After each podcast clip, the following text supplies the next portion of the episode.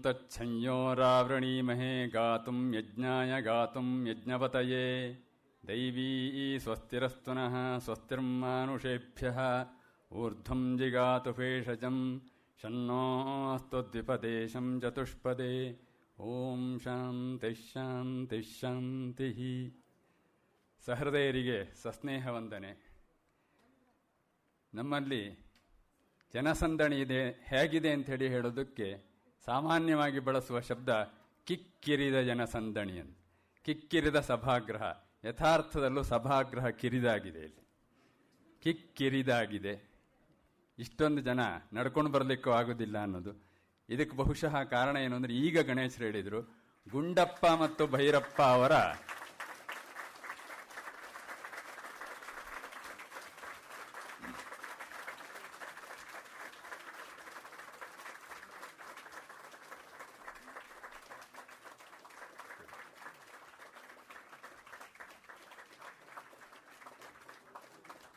ಈಗ ಗಣೇಶರು ಹೇಳಿದರು, ಇಷ್ಟೊಂದು ಜನ ತುಂಬಿ ತುಳುಕುವ ಅನ್ನುವಂತಹ ಅರ್ಥ, ಅಕ್ಷರಶಃ ತುಂಬಿ ತುಳುಕುವಂತೆ ಜನ, ನಡೆದುಕೊಂಡು ಬರಲಿಕ್ಕೂ ಜಾಗ ಇಲ್ಲದೆ ಇರುವಷ್ಟು ಜನ ಯಾಕೆ ಅಂತ ಹೇಳಿದ್ರೆ, ಗುಂಡಪ್ಪ ಮತ್ತು ಭೈರಪ್ಪ ಇವರ ಕಾಂಬಿನೇಷನ್ ಅಂತ ಈಗ ಗಣೇಶ್ರೇ ಹೇಳಿದ್ದು, ನಲವತ್ಮೂರು ವರ್ಷ ಆಯಿತು ಡಿ ವಿ ಜಿ ಅವರು ನಮ್ಮನ್ನು ನಮ್ಮನ್ನು ಮರೆತು ಹೋದದ್ದಲ್ಲ, ನಮ್ಮನ್ನು ಬಿಟ್ಟು ಹೋಗಿ. ಆದರೂ ಇನ್ನೂ ಗುಂಡಪ್ಪನವರ ಚುಂಬಕ ಶಕ್ತಿ ಹೇಗಿದೆ?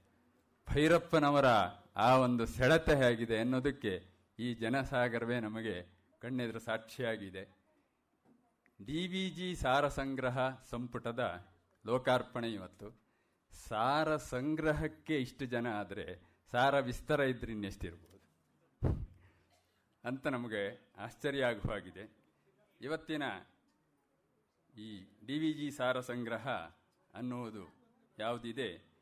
ಕನ್ನಡ ಸಾಹಿತ್ಯವೆಂಬ ವಸಂತವನದಲ್ಲಿ ಅಶ್ವತ್ಥ ವೃಕ್ಷವಾಗಿ ಬೋಧ ಮೋದಗಳ ತಣ್ಣ ನೆಳಲನ್ನು ಪಸರಿಸಿದ ಮಹಾವ್ಯಕ್ತಿ ಡಿ ವಿ ಜಿ, ಬಾಳಿದ್ದನ್ನೇ ಬರೆದು ಬರೆದದ್ದನ್ನೇ ಬಾಳಿದವರು ಡಿ ವಿ ಜಿ. ಒಳ್ಳೆಯ ಬಾಳು ಮತ್ತು ಒಳ್ಳೆಯ ಬರೆಹ ಒಟ್ಟಿಗೆ ನಮಗೆ ದಕ್ಕುವುದು ಭುವನದ ಭಾಗ್ಯ. ಡಿ ವಿ ಜಿಯವರ ಸಾಹಿತ್ಯ ಸುಮಾರು ಐದಾರು ಸಾವಿರ ಮುದ್ರಿತ ಪುಟಗಳಷ್ಟಿದೆ. ಇಷ್ಟು ವಿಸ್ತರದ ವಾಂಗ್ಮಯವನ್ನು ಜೀರ್ಣಿಸಿಕೊಳ್ಳಲಾಗದ ವೇಗ ಪ್ರಪಂಚದ ರಸಿಕರಿಗಾಗಿ ಸಂಪಾದಿಸಿದ ವಾಮನ ಕೃತಿ ಡಿವಿಜಿ ಸಾರ ಸಂಗ್ರಹ. ಇದೊಂದು ಬಗೆಯಲ್ಲಿ ಗುಂಡೋಪನಿಷತ್ತು.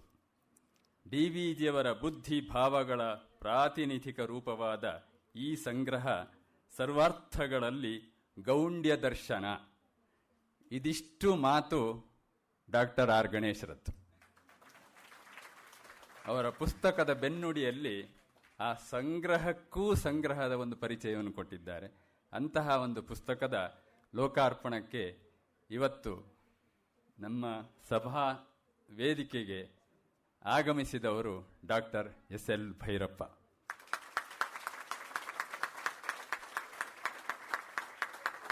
Doctor S R Ramaswamy. ಶತಾವಧಾನಿ doctor R Ganesh.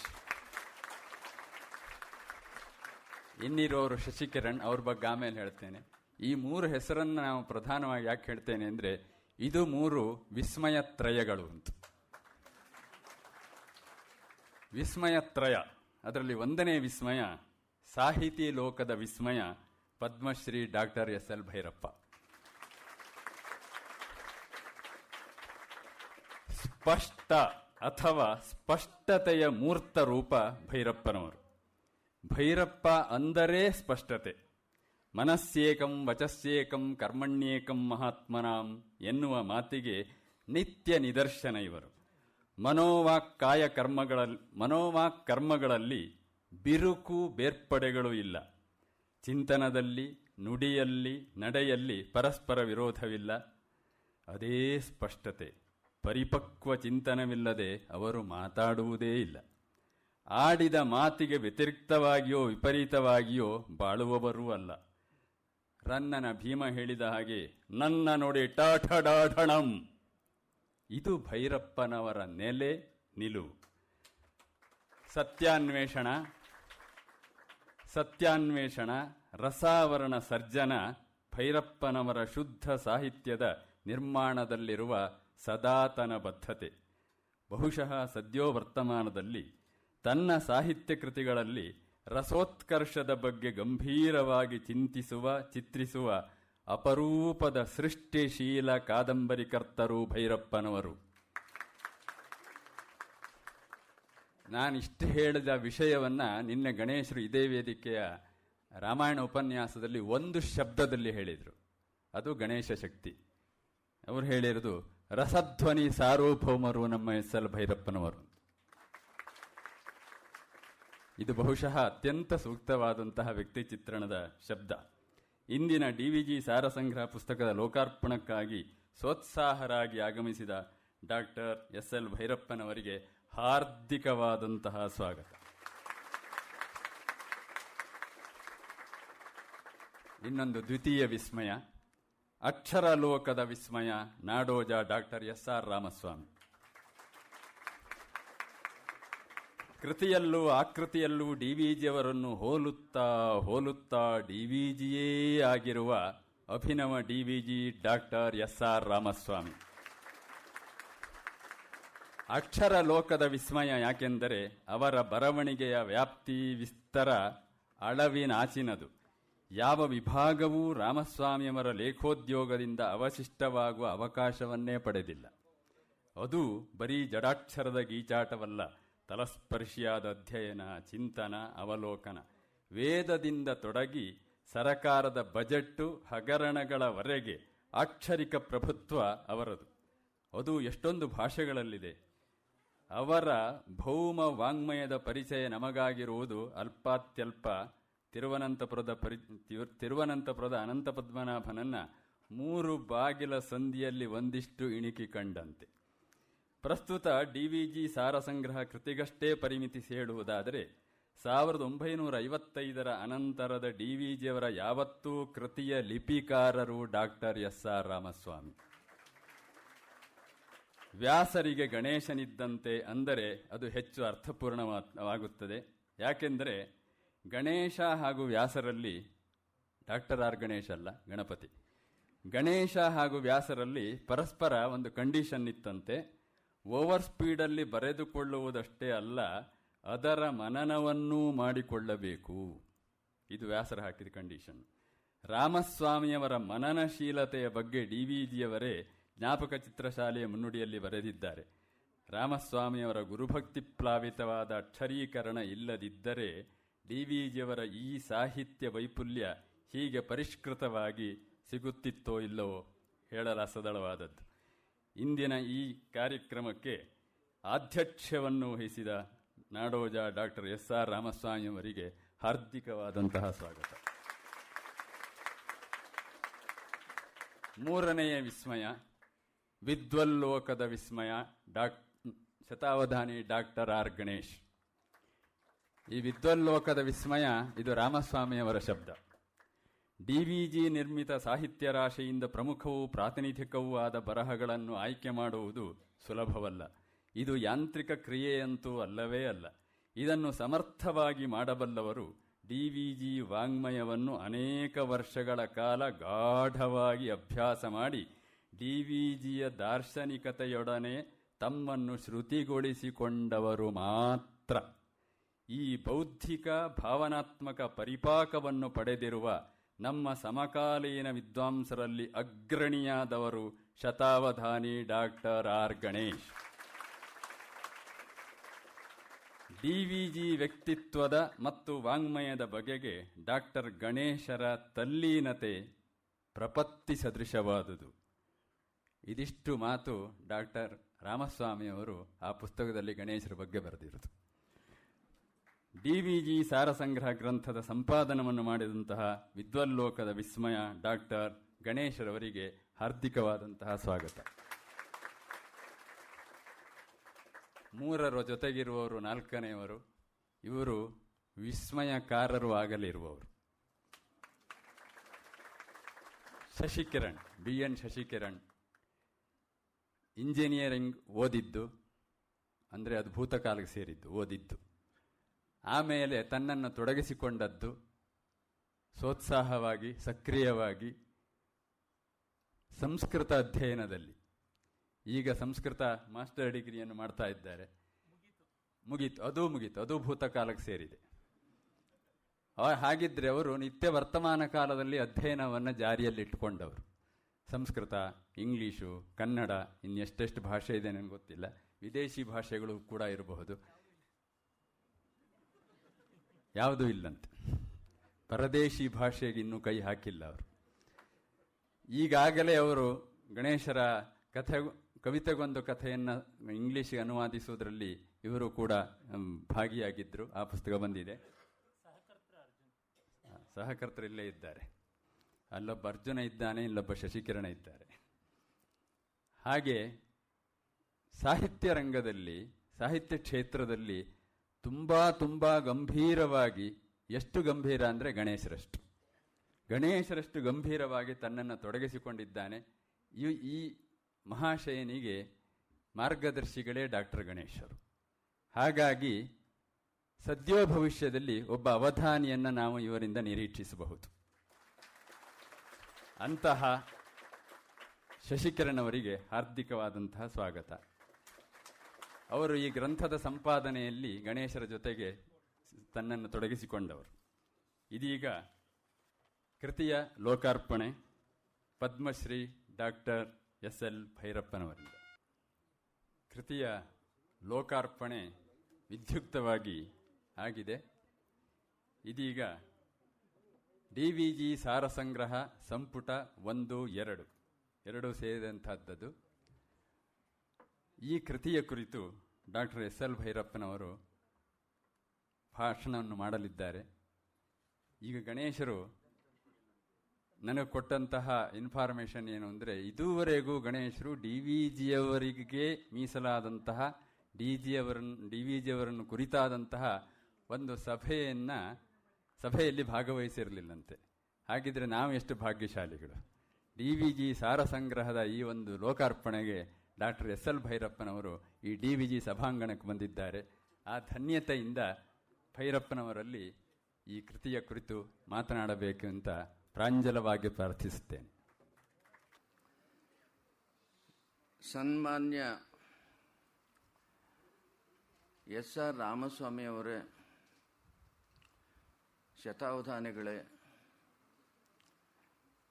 Shashikiran ಅವರೇ ಇಲ್ಲಿ ಸೇರಿರುವಂಥ ಡಿ ವಿ ಜಿಯವರ ಸಮಸ್ತ ಅಭಿಮಾನಿಗಳೇ, ಈ ಕಾರ್ಯಕ್ರಮಕ್ಕೆ ಈ ಕಾರ್ಯಕ್ರಮದಲ್ಲಿ ಭಾಗವಹಿಸುವುದು ನನ್ನ ಒಂದು ಪುಣ್ಯ ಅಂತ ನಾನು ಭಾವಿಸ್ತೇನೆ.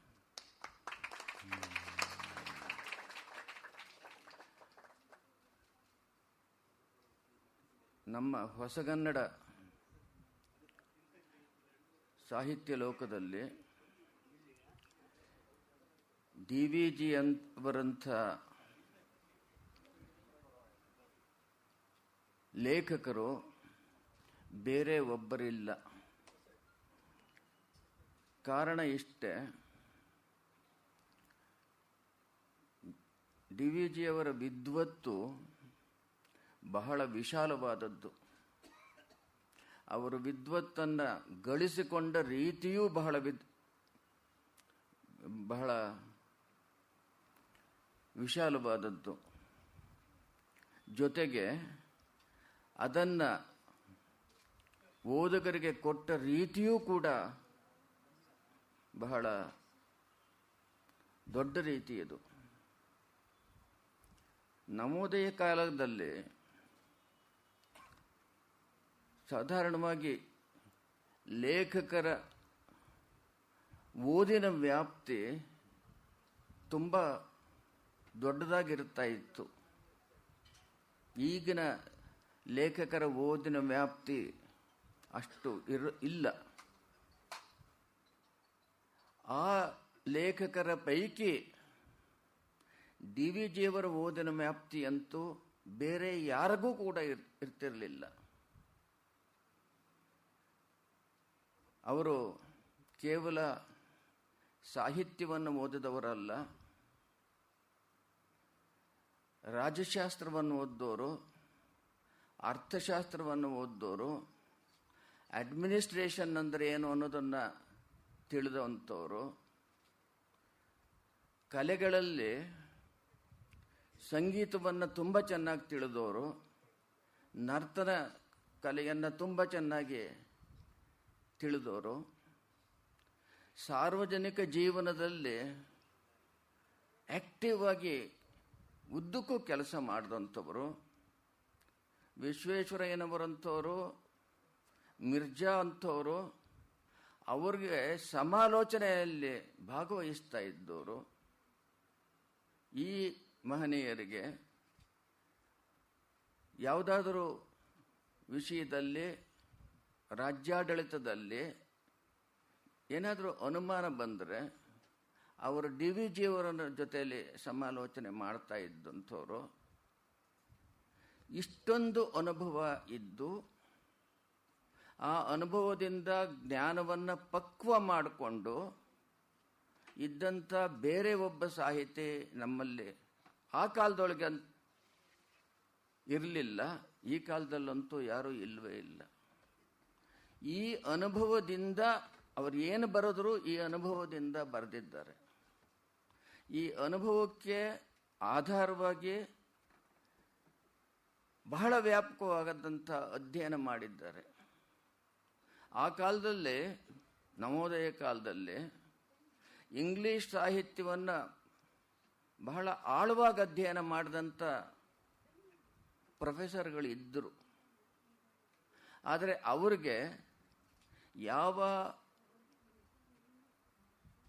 ಸಾಮಾಜಿಕ ಮತ್ತು ರಾಜಕೀಯ ಸ್ಥಿತಿಯಲ್ಲಿ ಆ ಇಂಗ್ಲಿಷ್ ಸಾಹಿತ್ಯ ಹುಟ್ಟಿತು ಅಂತ ಅನ್ನೋ ಐತಿಹಾಸಿಕ ತಿಳುವಳಿಕೆ ಡಿ ವಿ ಜಿಯವರಿಗೆ ಇದ್ದಷ್ಟು ಅವ್ರಿಗಿರಲಿಲ್ಲ ಮತ್ತು ಸಾಮ್ರಾಜ್ಯ ಯಾವ ರೀತಿ ಬೆಳೀತು, ಅದಕ್ಕಿದ್ದಂಥ ಆರ್ಥಿಕ ಕಾರಣಗಳು ಏನೇನೋ ಅದು ಡಿ ವಿ ಜಿ ಅವರಿಗೆ ಗೊತ್ತಿತ್ತು. ಪಶ್ಚಿಮ ದೇಶದ ಫಿಲಾಸಫಿ ಅವರಿಗೆ ಗೊತ್ತಿತ್ತು. ಗ್ರೀಕ್ ಫಿಲಾಸಫಿ ಗೊತ್ತಿತ್ತು.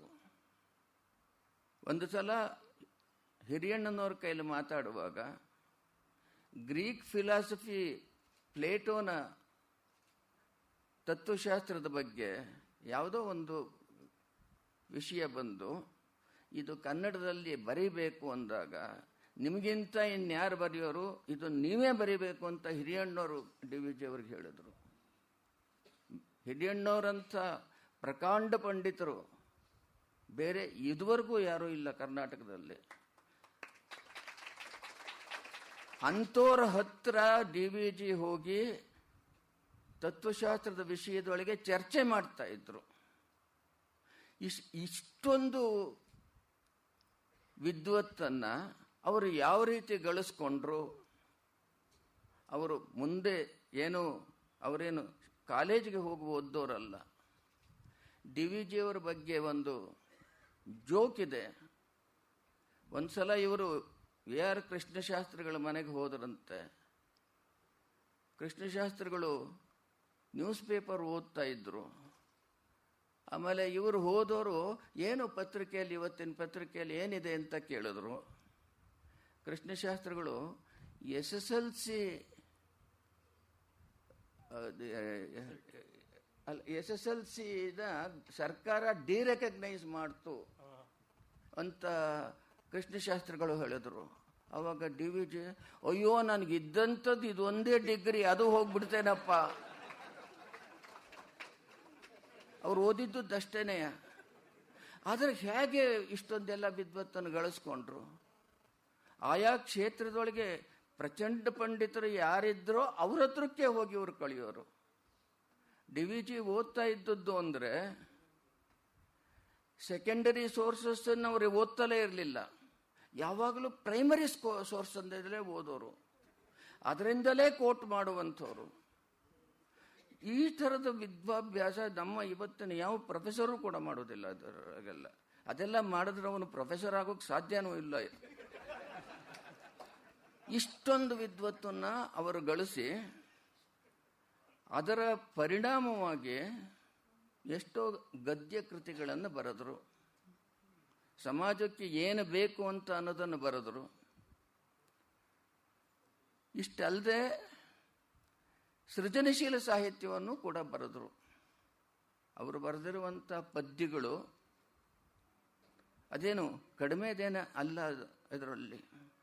ಈಗಲೂ ಅವರು ಬರೆದಿರೋ ಮಂಕುತಿಮ್ಮನ ಕಗ್ಗ ಇದೆಯಲ್ಲ, ಅಂಥ ಕೃತಿ ಕನ್ನಡದಲ್ಲಿ ಬೇರೊಂದು ಯಾವುದೋ ಇಲ್ಲವೇ ಇಲ್ಲ.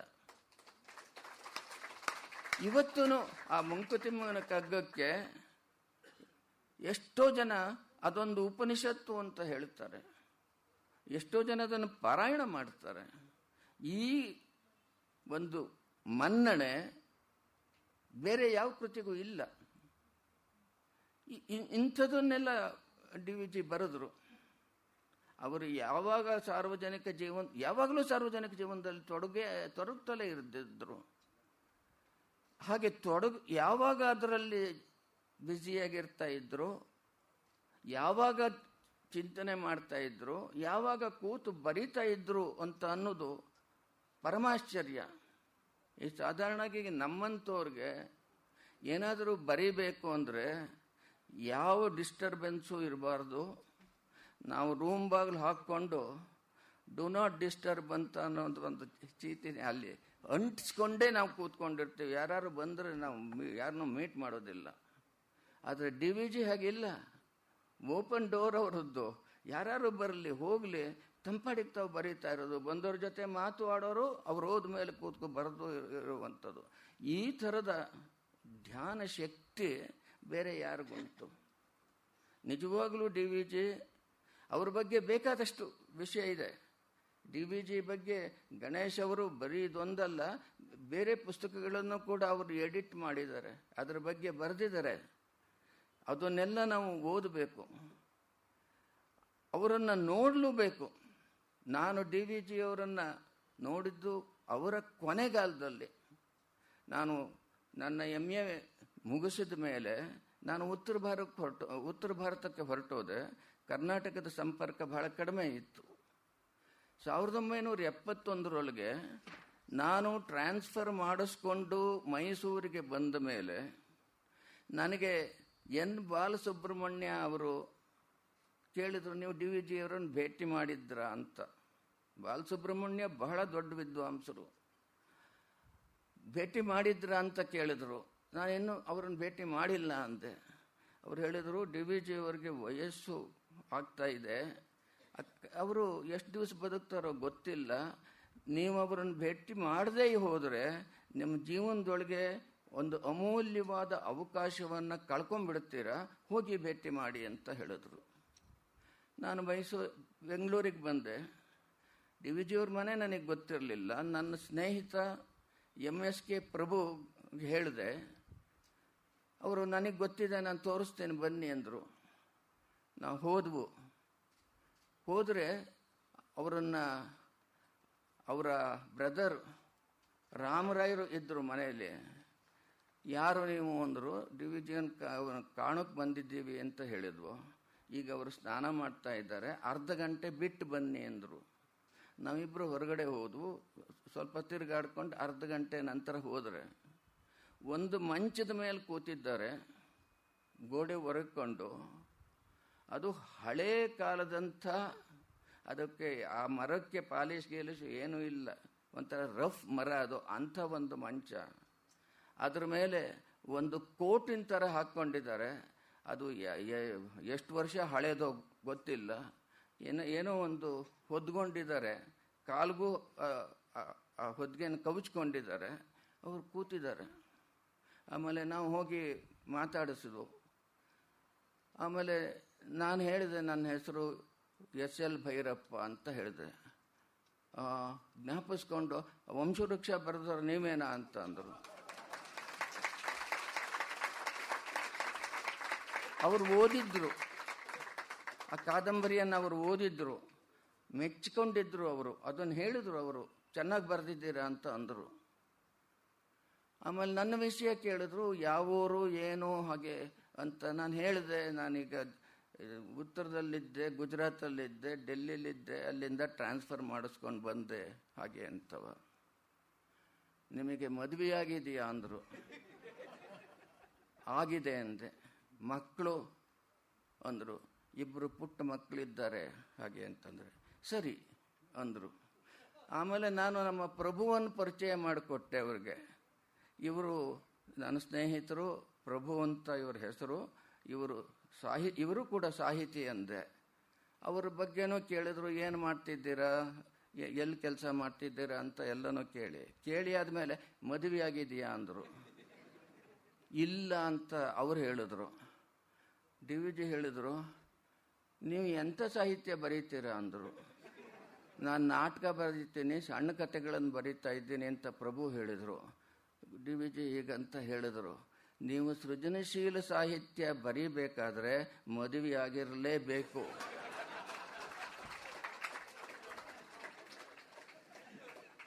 ವಿದ್ವತ್ತನ್ನ ಸಂಪಾದನೆ ಮಾಡ್ಕೋಬೇಕು ಅಂತ ಅಂದರೆ ಬ್ರಹ್ಮಚಾರಿಯಾಗೇ ಇರಬೇಕು ಅಂತ ಹೇಳಿದ್ರು. ಇದಕ್ಕಿಂತ ಹೆಚ್ಚೇ ಅವರೇನು ಹೇಳಲಿಲ್ಲ. ನನಗೆ ಅನಂತರದೊಳಗೆ ಇದು ಇದೆಂತ ಉಪನಿಷದ್ ವಾಕ್ಯ ಇದ್ದಾಗೆ ಇತ್ತು ಈ ದೇವಿ ಅವರ ಮಾತು. ಯಾಕೆ ಈ ಮಾತು ಹೇಳಿದರು ಅಂತ ಅಂದರೆ ನೀವು ಮದುವೆಯೇ ಆಗದೆ ಇದ್ದರೆ ನಮಗೆ ಜೀವನದ ಎಷ್ಟೋ ಒಳಮರ್ಮ ಗೊತ್ತೇ ಆಗೋದಿಲ್ಲ. ಅಂಡ್ ಬೇರೆ, ಇದು ಜೀವನದ ಬೇರೆಯವರ ಜೊತೆಯಲ್ಲಿ ಸಾಕಷ್ಟು ಸಂಪರ್ಕ ಆಗೋಕ್ಕೂ ಆಗೋ ಆಗೋದಿಲ್ಲ. ಬ್ರಹ್ಮಚಾರಿಗಳಿಗೆ ಅವರವ್ರ, ಅವರದ್ದೇ ಒಂದೊಂದು ಜೀವನ ಇದ್ದು ಇದ್ದು ಬಿಡುತ್ತೆ ಅದರೊಳಗೆಲ್ಲ.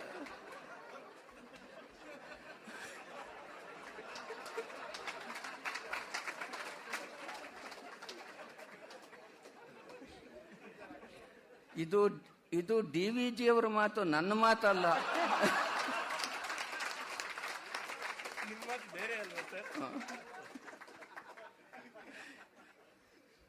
ಇದು ನಾವು ಹೆಚ್ಚಿಗೆ ಹೊತ್ತೇನು ಕೂತು ಮಾತಾಡಲಿಲ್ಲ.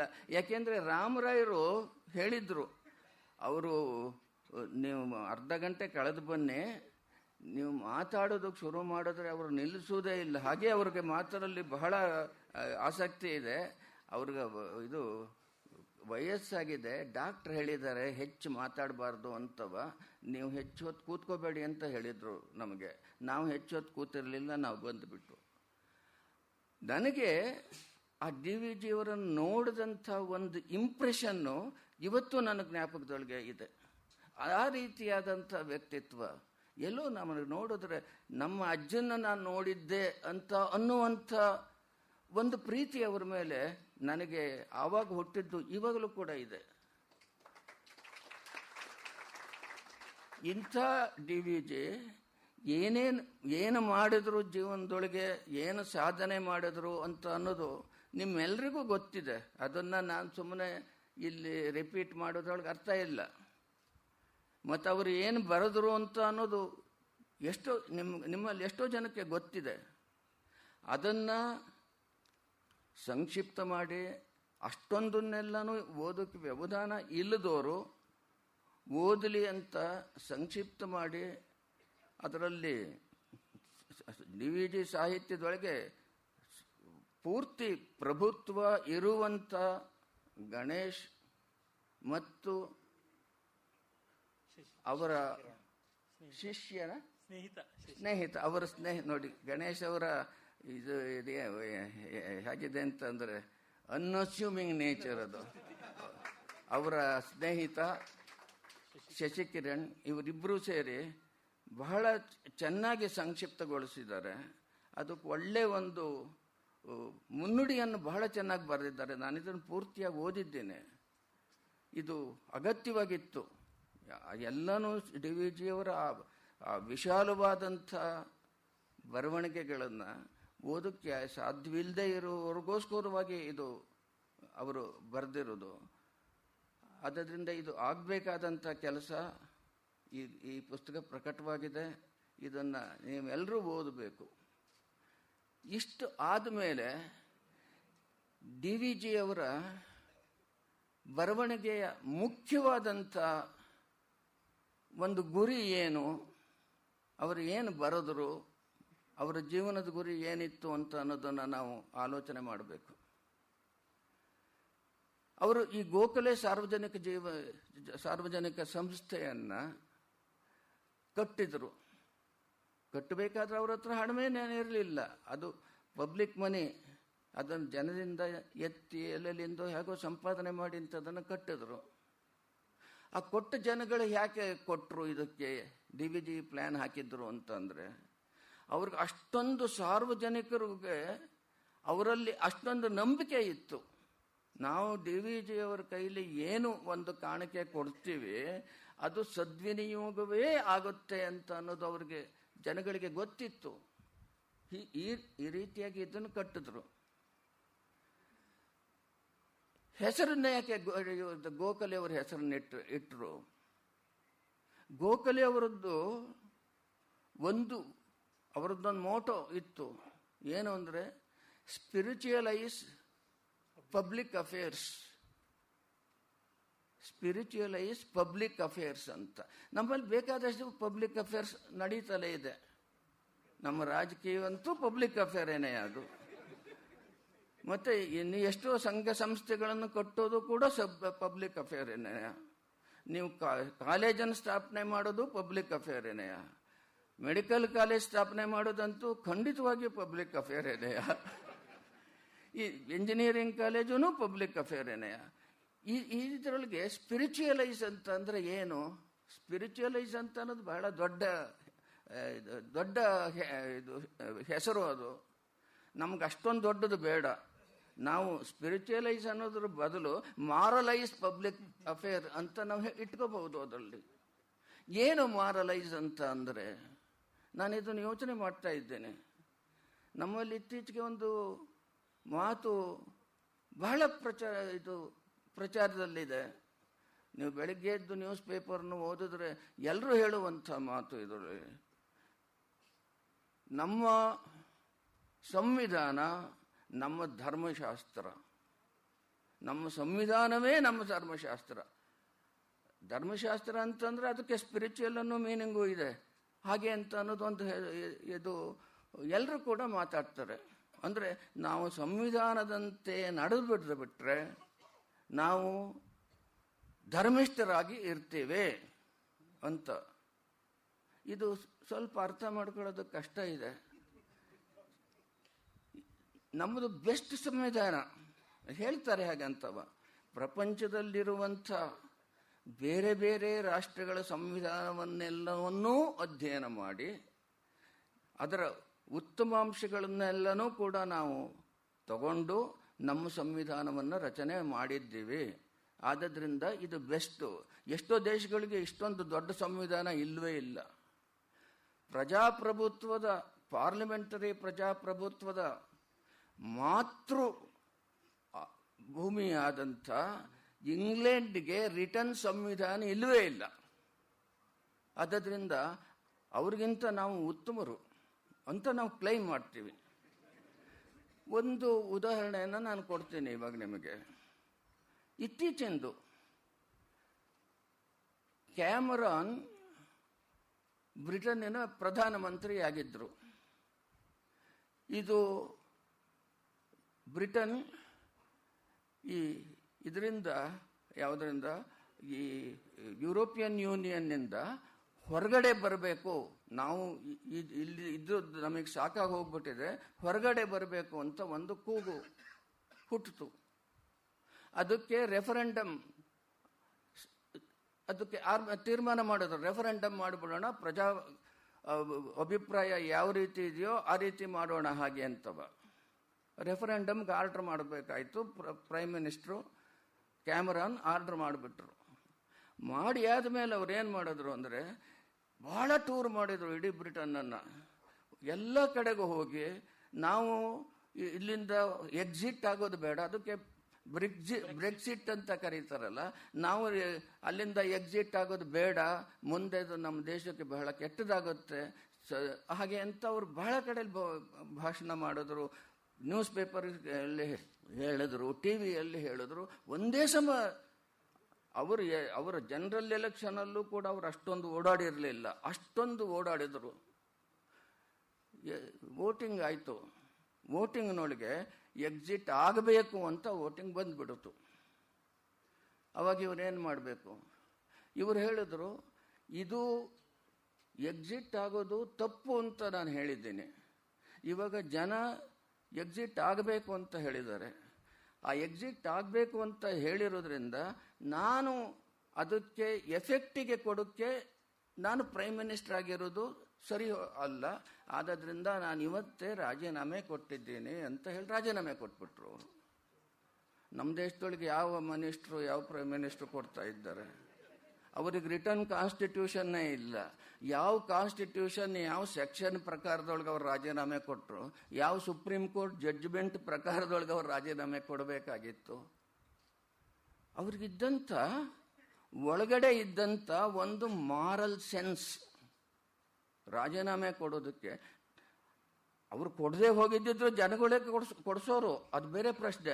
ಜನಗಳಿಗೆ ಅಲ್ಲಿ ಕೊಡಿಸ್ಕೊಂಡು ಹೊರಗೆ ಹೋಗೋದಕ್ಕಿಂತ ಮರ್ಯಾದೆ ಅಂದರೆ ತಾನಾಗೆ ಕೊಟ್ಬಿಡೋದು. ಡಿಲೇ ಇಲ್ಲದೆ ಕೊಡೋದು. ಅವ್ರು ರಾಜೀನಾಮೆ ಕೊಟ್ಬಿಟ್ರು. ರಾಜೀನಾಮೆ ಕೊಟ್ಟಾದ್ಮೇಲೆ ಮತ್ತೆ ಪ್ರೈಮ್ ಮಿನಿಸ್ಟರ್ ಯಾರಾಗಬೇಕು? ಯಾವ ಪಾರ್ಟಿಯಿಂದ ಇವರು ಲೀಡರ್ ಆಗಿ ಎಲೆಕ್ಟ್ ಆಗಿ ಪ್ರೈಮ್ ಮಿನಿಸ್ಟರ್ ಆಗಿದ್ದರೋ ಆ ಪಾರ್ಟಿ ಈ ಥೆರೇಸಾ ಮೇ ಅಂತ ಅನ್ನೋರನ್ನ ಪ್ರೈಮ್ ಮಿನಿಸ್ಟರ್ ಆಗಿ ಎಲೆಕ್ಟ್ ಮಾಡಿದ್ರು. ಥೆರೇಸಾ ಮೇ ಬಂದರು ಪ್ರೈಮ್ ಮಿನಿಸ್ಟರ್ ಆಗಿ. ಒಂದು ವಾರ ಕಳೆದಿರಲಿಲ್ಲ. ಪತ್ರಿಕೆಗಳಲ್ಲಿ ಬರೋಕ್ಕೆ ಶುರುವಾಯಿತು. ಇವು ಈ ಪಕ್ಷ ಅಧಿಕಾರಕ್ಕೆ ಬರಬೇಕಾದ್ರೆ ಕ್ಯಾಮರಾನ್ ಲೀಡರ್ಶಿಪ್ನಿಂದ ನಾವು ವೋಟ್ ಕೊಟ್ಟಿದ್ದೀವಿ. ಈ ಕ್ಯಾಮ್ರಾನ್ ಇಲ್ಲ. ಕ್ಯಾಮ್ರಾನ್ ಹೋದ ಅಂತಂದು ಆಟೋಮ್ಯಾಟಿಕ್ ಆಗಿ ಅಮ್ಮಂಗ್ ಯಾರು ಇದನ್ನು ಕೊಟ್ಟೋರು? ಏನು ಲೀಡರ್ಶಿಪ್ ಕೊಟ್ಟೋರು ಯಾರು? ನಾವು ಅವಳಿಗೇನು ಓಟ್ ಕೊಟ್ಟಿರಲಿಲ್ವಲ್ಲ ಅಂತ ಒಡಕು ಧ್ವನಿ ಪತ್ರಿಕೆಗಳಲ್ಲಿ ಬರೋಕ್ಕೆ ಶುರುವಾಯಿತು. ಅಯ್ಯಮ್ಮ, ಏನಿಲ್ಲ ನಮ್ಮ ಪಕ್ಷ ನನಗೆ ಕೊಟ್ಟಿದ್ದೆ, ನೀವ್ಯಾರೋ ಕೇಳೋಕ್ಕೆ ಅಂತ ಅನ್ಲಿಲ್ಲ ಆಕೆ. ತಕ್ಷಣ ಫ್ರೆಶ್ ಎಲೆಕ್ಷನ್ನಿಗೆ ಆರ್ಡರ್ ಮಾಡಿಬಿಟ್ಲು ಆಕೆ. ಅಗೇನ್ ರಿಟರ್ನ್ ಕಾನ್ಸ್ಟಿಟ್ಯೂಷನ್ ಇಲ್ಲ. ಇಂಥ ಸನ್ನಿವೇಶ ಬಂದ್ರೆ ಹೀಗೆ ಮಾಡಬೇಕು ಅನ್ನೋ ರಿಟರ್ನ್ ಕಾನ್ಸ್ಟಿಟ್ಯೂಷನ್ ಅವ್ರಿಗಿಲ್ಲ. ಯಾಕೆ ಎಲೆಕ್ಷನ್ನಿಗೆ ಮಾಡಿದ್ಲು? ಯಾಕೆಂದ್ರೆ ನಾನು ನೇರವಾಗಿ ಜನ ಎಲ್, ನನ್ನನ್ನು ಎಲೆಕ್ಟ್ ಮಾಡದೆ ಹೋದರೆ ನಾನು ಪ್ರೈಮ್ ಮಿನಿಸ್ಟರ್ ಆಗೋದಕ್ಕೆ ನನಗೆ ಅರ್ಹತೆ ಇಲ್ಲ ಅನ್ನುವಂಥ ಒಂದು ಸೆನ್ಸ್ನಿಂದ ಮಾಡಿದ್ಲು. ಎಲೆಕ್ಷನ್ ರಿಸಲ್ಟ್ ಬಂತು. ಈಕೆಗೆ ಫುಲ್ ಮೆಜಾರಿಟಿ ಬರಲೇ ಇಲ್ಲ. ಅವಾಗ ಏನಾಗಬೇಕು? ಈ ಪಕ್ಷ ಬಿದ್ದೋಯ್ತು. ಇನ್ನೊಂದು ಪಕ್ಷಕ್ಕೂ ಫುಲ್ ಮೆಜಾರಿಟಿ ಬರಲಿಲ್ಲ. ಯಾವುದೋ ಒಂದು ಮೂರನೇ ಪಕ್ಷಕ್ಕೆ ಸ್ವಲ್ಪ ಮೆಜಾರಿಟಿ ಬಂದ್ಬಿಡ್ತು. ಅವಾಗ ಏನು ಮಾಡಬೇಕು ಇದಕ್ಕೆ? ಆ ಮೂರನೇ ಪಕ್ಷ ಏನು ಸ್ವಲ್ಪ ಮೆಜಾರಿಟಿ ಇತ್ತಲ್ಲ, ಅದು ಹೇಳ್ತು, ಇನ್ನೊಂದು ಎಲೆಕ್ಷನ್ ಮಾಡೋಕ್ಕಾಗುತ್ತಾ ಈಗ? ಇದು ಬ್ರೆಕ್ಸಿಟ್ ಎಲೆಕ್ಷನ್ ಒಂದಾಯ್ತು. ಈಗ ಹೊಸ ಎಲೆಕ್ಷನ್ ಆಯಿತು. ಫುಲ್ ಮೆಜಾರಿಟಿ ಬರಲಿಲ್ಲ. ಆದ್ದರಿಂದ ನಮ್ಗೆ ಎಲೆಕ್ಷನ್ ಇದನ್ನೇ ಬೇಡ, ಇನ್ನೊಂದು ಎಲೆಕ್ಷನ್ ಮಾಡೋಕ್ಕಾಗತ್ತಾ? ಹುಡುಗಾಟನ ಒಂದು ಎಲೆಕ್ಷನ್ ಕಂಡಕ್ಟ್ ಮಾಡೋದು ಅಂತವ. ಆವಾಗ ಇನ್ನೊಂದು ಒಂದು ಸಣ್ಣ ಪಕ್ಷ ಇತ್ತಲ್ಲ ಅವ್ರು ಹೇಳಿದ್ರು, ಈ ಥೆರೆಸಾ ಮೇ ಪ್ರೈಮ್ ಮಿನಿಸ್ಟರ್ ಆಗಿರಲಿ, ನಾವು ಸಪೋರ್ಟ್ ಮಾಡ್ತೀವಿ. ಸಪೋರ್ಟ್ ಮಾಡ್ತೀವಿ ಅಂದರೆ ನಮಗೇನು ಇದನ್ನು ಕೊಡಬೇಕು ನೀವು? ಏನು ನಮಗೇನು ಪಾ, ನಮಗೊಂದು ಪಾರ್ಟ್ ಕೊಡಬೇಕು ಸರ್ಕಾರದೊಳಗೆ, ನಮಗಿಷ್ಟು ಮಿನಿಸ್ಟ್ರಿ ಕೊಡಬೇಕು. No such demand. ಈಗ ಇನ್ನೊಂದು ಎಲೆಕ್ಷನನ್ನು ಅವಾಯ್ಡ್ ಮಾಡಬೇಕು ಅಂತ ಅನ್ನೋ ಏಕಮೇವ ಉದ್ದೇಶದಿಂದ ನಾವು ಈಕೆಗೆ ಸಪೋರ್ಟ್ ಮಾಡ್ತಾ ಇದ್ದೀವಿ. ಮಾತು ಕೊಟ್ಬಿಟ್ರು. ಆಕೆ ಮತ್ತೆ ಪ್ರೈಮ್ ಮಿನಿಸ್ಟರ್ ಆಗಿ ಎಲೆಕ್ಟ್ ಆದ್ಲು. ಅವರು ಆಗ ಮಾತು ಕೊಟ್ಟ ಮೇಲೆ ಮತ್ತೆ ಆಕೆ ಕಾಲೆಳೆಯೋಕೆ ಹೋಗಿಲ್ಲ. ಹೋಗಲ್ಲ ಅವರು. ಅಕಸ್ಮಾತ್ ಅವ್ರು ಹಾಗೆ ಹೋದರೆ ಇನ್ನೊಂದ್ಸಲಿ ಅವ್ರಿಗೆ ಉಳಿಗಾಲವಿಲ್ಲ. ಆ ದೇಶದ ಜನಗಳು ವೋಟ್ ಕೊಡೋದಿಲ್ಲ ಇದ್ರೊಳಗೆಲ್ಲ. ಇದಕ್ಕೇನು ಹೇಳ್ತೀರಾ? ಆ moral sense of public life moral sense of public life ಇದೆಯಲ್ಲ? ಅದು ಎಲ್ಲ ವೋಟರ್ಸ್ಗೂ ಇದೆ, ಎಲ್ಲ ರಾಜಕೀಯದವ್ರಿಗೂ ಕೂಡ ಇದೆ. ರಿಟರ್ನ್ ಕಾನ್ಸ್ಟಿಟ್ಯೂಷನ್ನೇ ಇಲ್ಲ. ಹೇಗೆ ಬೇಕಾದರೂ ಮಾಡ್ಬೋದಾಗಿತ್ತಲ್ಲ? ನಡೆಯೋದಿಲ್ಲ ಅಲ್ಲಿ. ನಮಗೆ ರಿಟರ್ನ್ ಕಾನ್ಸ್ಟಿಟ್ಯೂಷನ್ ಇದೆ. ನಮ್ಮಲ್ಲಿರುವಂಥ ದೊಡ್ಡ ರಿಟರ್ನ್ ಕಾನ್ಸ್ಟಿಟ್ಯೂಷನ್ ಬೇರೆ ಯಾವ ದೇಶದೊಳಗೂ ಇಲ್ಲ ಅಂತ ನಾವು ಹೆಮ್ಮೆ ಪಟ್ಕೋತಿದ್ದೀವಿ ಏನು ಮಾಡ್ತೀವಿ ರಿಟರ್ನ್ ರಿಟರ್ನ್ ಕಾನ್ಸ್ಟಿಟ್ಯೂಷನ್ ಒಳಗೆ? ಅದು ಧರ್ಮಶಾಸ್ತ್ರ ಅಂತ ಹೇಳ್ತೀವಿ ವೇದಕ್ಕಿಂತ ಹೆಚ್ಚು ಪವಿತ್ರವಾದದ್ದು ನಮ್ಮ ಕಾನ್ಸ್ಟಿಟ್ಯೂಷನ್ ಅಂತ ಎಲ್ಲರೂ ಹೇಳ್ತಾರೆ ನಮ್ಮ ರಾಜಕಾರಣಿಗಳು ಹೇಳ್ತಾರೆ ಇದು ಏನು ತೋರಿಸುತ್ತೆ ಅಂದರೆ, ಈ ಮಾತು ಏನಿದೆ ಗೋಖಲೆಯವರು ಹೇಳಿದಂಥ ಮಾತು ಸ್ಪಿರಿಚುಯಲೈಸ್ ಪಬ್ಲಿಕ್ ಅಫೇರ್ಸ್ ಅದನ್ನು ನಾವು ಮಾರಲೈಸ್ ಪಬ್ಲಿಕ್ ಅಫೇರ್ಸ್ ಅಂತ ಹೇಳ್ಬೋದು. ಅದು ಇಲ್ಲದೆ ಇರುವಾಗ ನೀವು ಏನು ಕಾನೂನು ಇಟ್ಕೊಂಡ್ರೂ ಅಷ್ಟೇನೆ ನಮ್ಮ ಕಾನೂನನ್ನು ಮಾ ಬರೆದವರು ನಮ್ಮ ಎಲೆಕ್ಷನ್ ಕಾನೂನನ್ನು ಬರೆದವರು ಅವ್ರಿಗೆ ಏನು ಗೊತ್ತಿತ್ತು? ಮುಂದೆ ಹೀಗಾಗುತ್ತೆ ಅಂತ ಅಂದು ಮೂವತ್ತೆಂಟು ಪ್ಲಸ್ ಎಪ್ಪತ್ತೆಂಟು is greater than one hundred four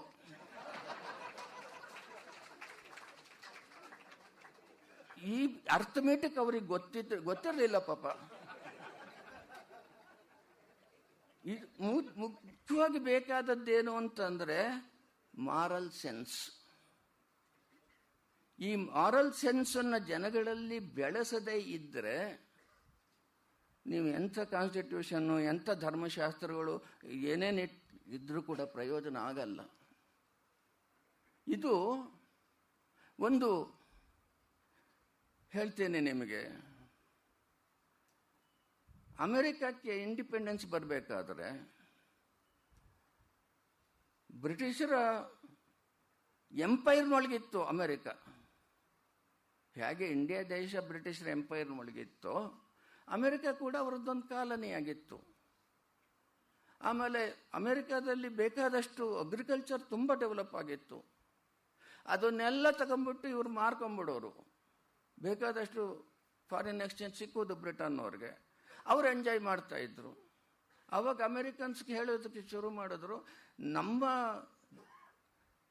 ಪ್ರಾಡಕ್ಟ್ಸನ್ನೆಲ್ಲ ನೀವು ತಗೋತಾ ಇದ್ದೀರಲ್ಲ, ನಮಗೆ ಓಟ್ ನಮಗೆ ಪಾರ್ಲಿಮೆಂಟಲ್ಲಿ ಪಾರ್ಟಿಸಿಪೇಟ್ ಮಾಡುವಂಥ ಒಂದು ಅವಕಾಶವನ್ನು ನೀವು ಕೊಡಬೇಕು. ಹಾಗೆ ಅಂತ ಅವರು ಜನ ಡಿಮ್ಯಾಂಡ್ ಮಾಡೋದಕ್ಕೆ ಶುರು ಮಾಡಿದ್ರು. ಅದಕ್ಕೆ ನೋ ಟ್ಯಾಕ್ಸ್ ವಿತೌಟ್ ರೆಪ್ರೆಸೆಂಟೇಷನ್ ಅಂತ ಒಂದು ದೊಡ್ಡ ಕೂಗೊಂದು ಶುರು ಮಾಡಿದ್ರು ಜನಗಳು.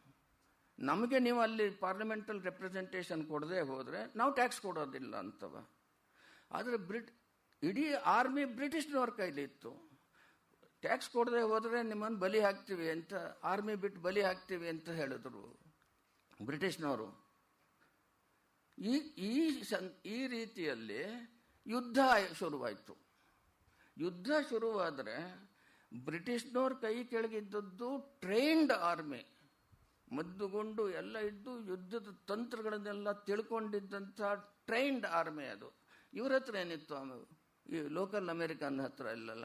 ಅಲ್ಲಿ ರೈತರುಗಳ ಹತ್ರ- ಹತ್ರಲೆಲ್ಲ ಗನ್ ಇತ್ತು. ಗನ್ ಯಾಕಿತ್ತು ಅಂದ್ರೆ ದುಷ್ಟ ಮೃಗಗಳಿಂದ ಕಾ ತಮ್ಮ ಹೊಲ ಮನೆಗಳನ್ನು ಕಾಪಾಡ್ಕೊಳ್ಳೋಕ್ಕೋಸ್ಕರ ಅಷ್ಟೇ ಅವರಿಗೆ ಇದ್ದದ್ದು.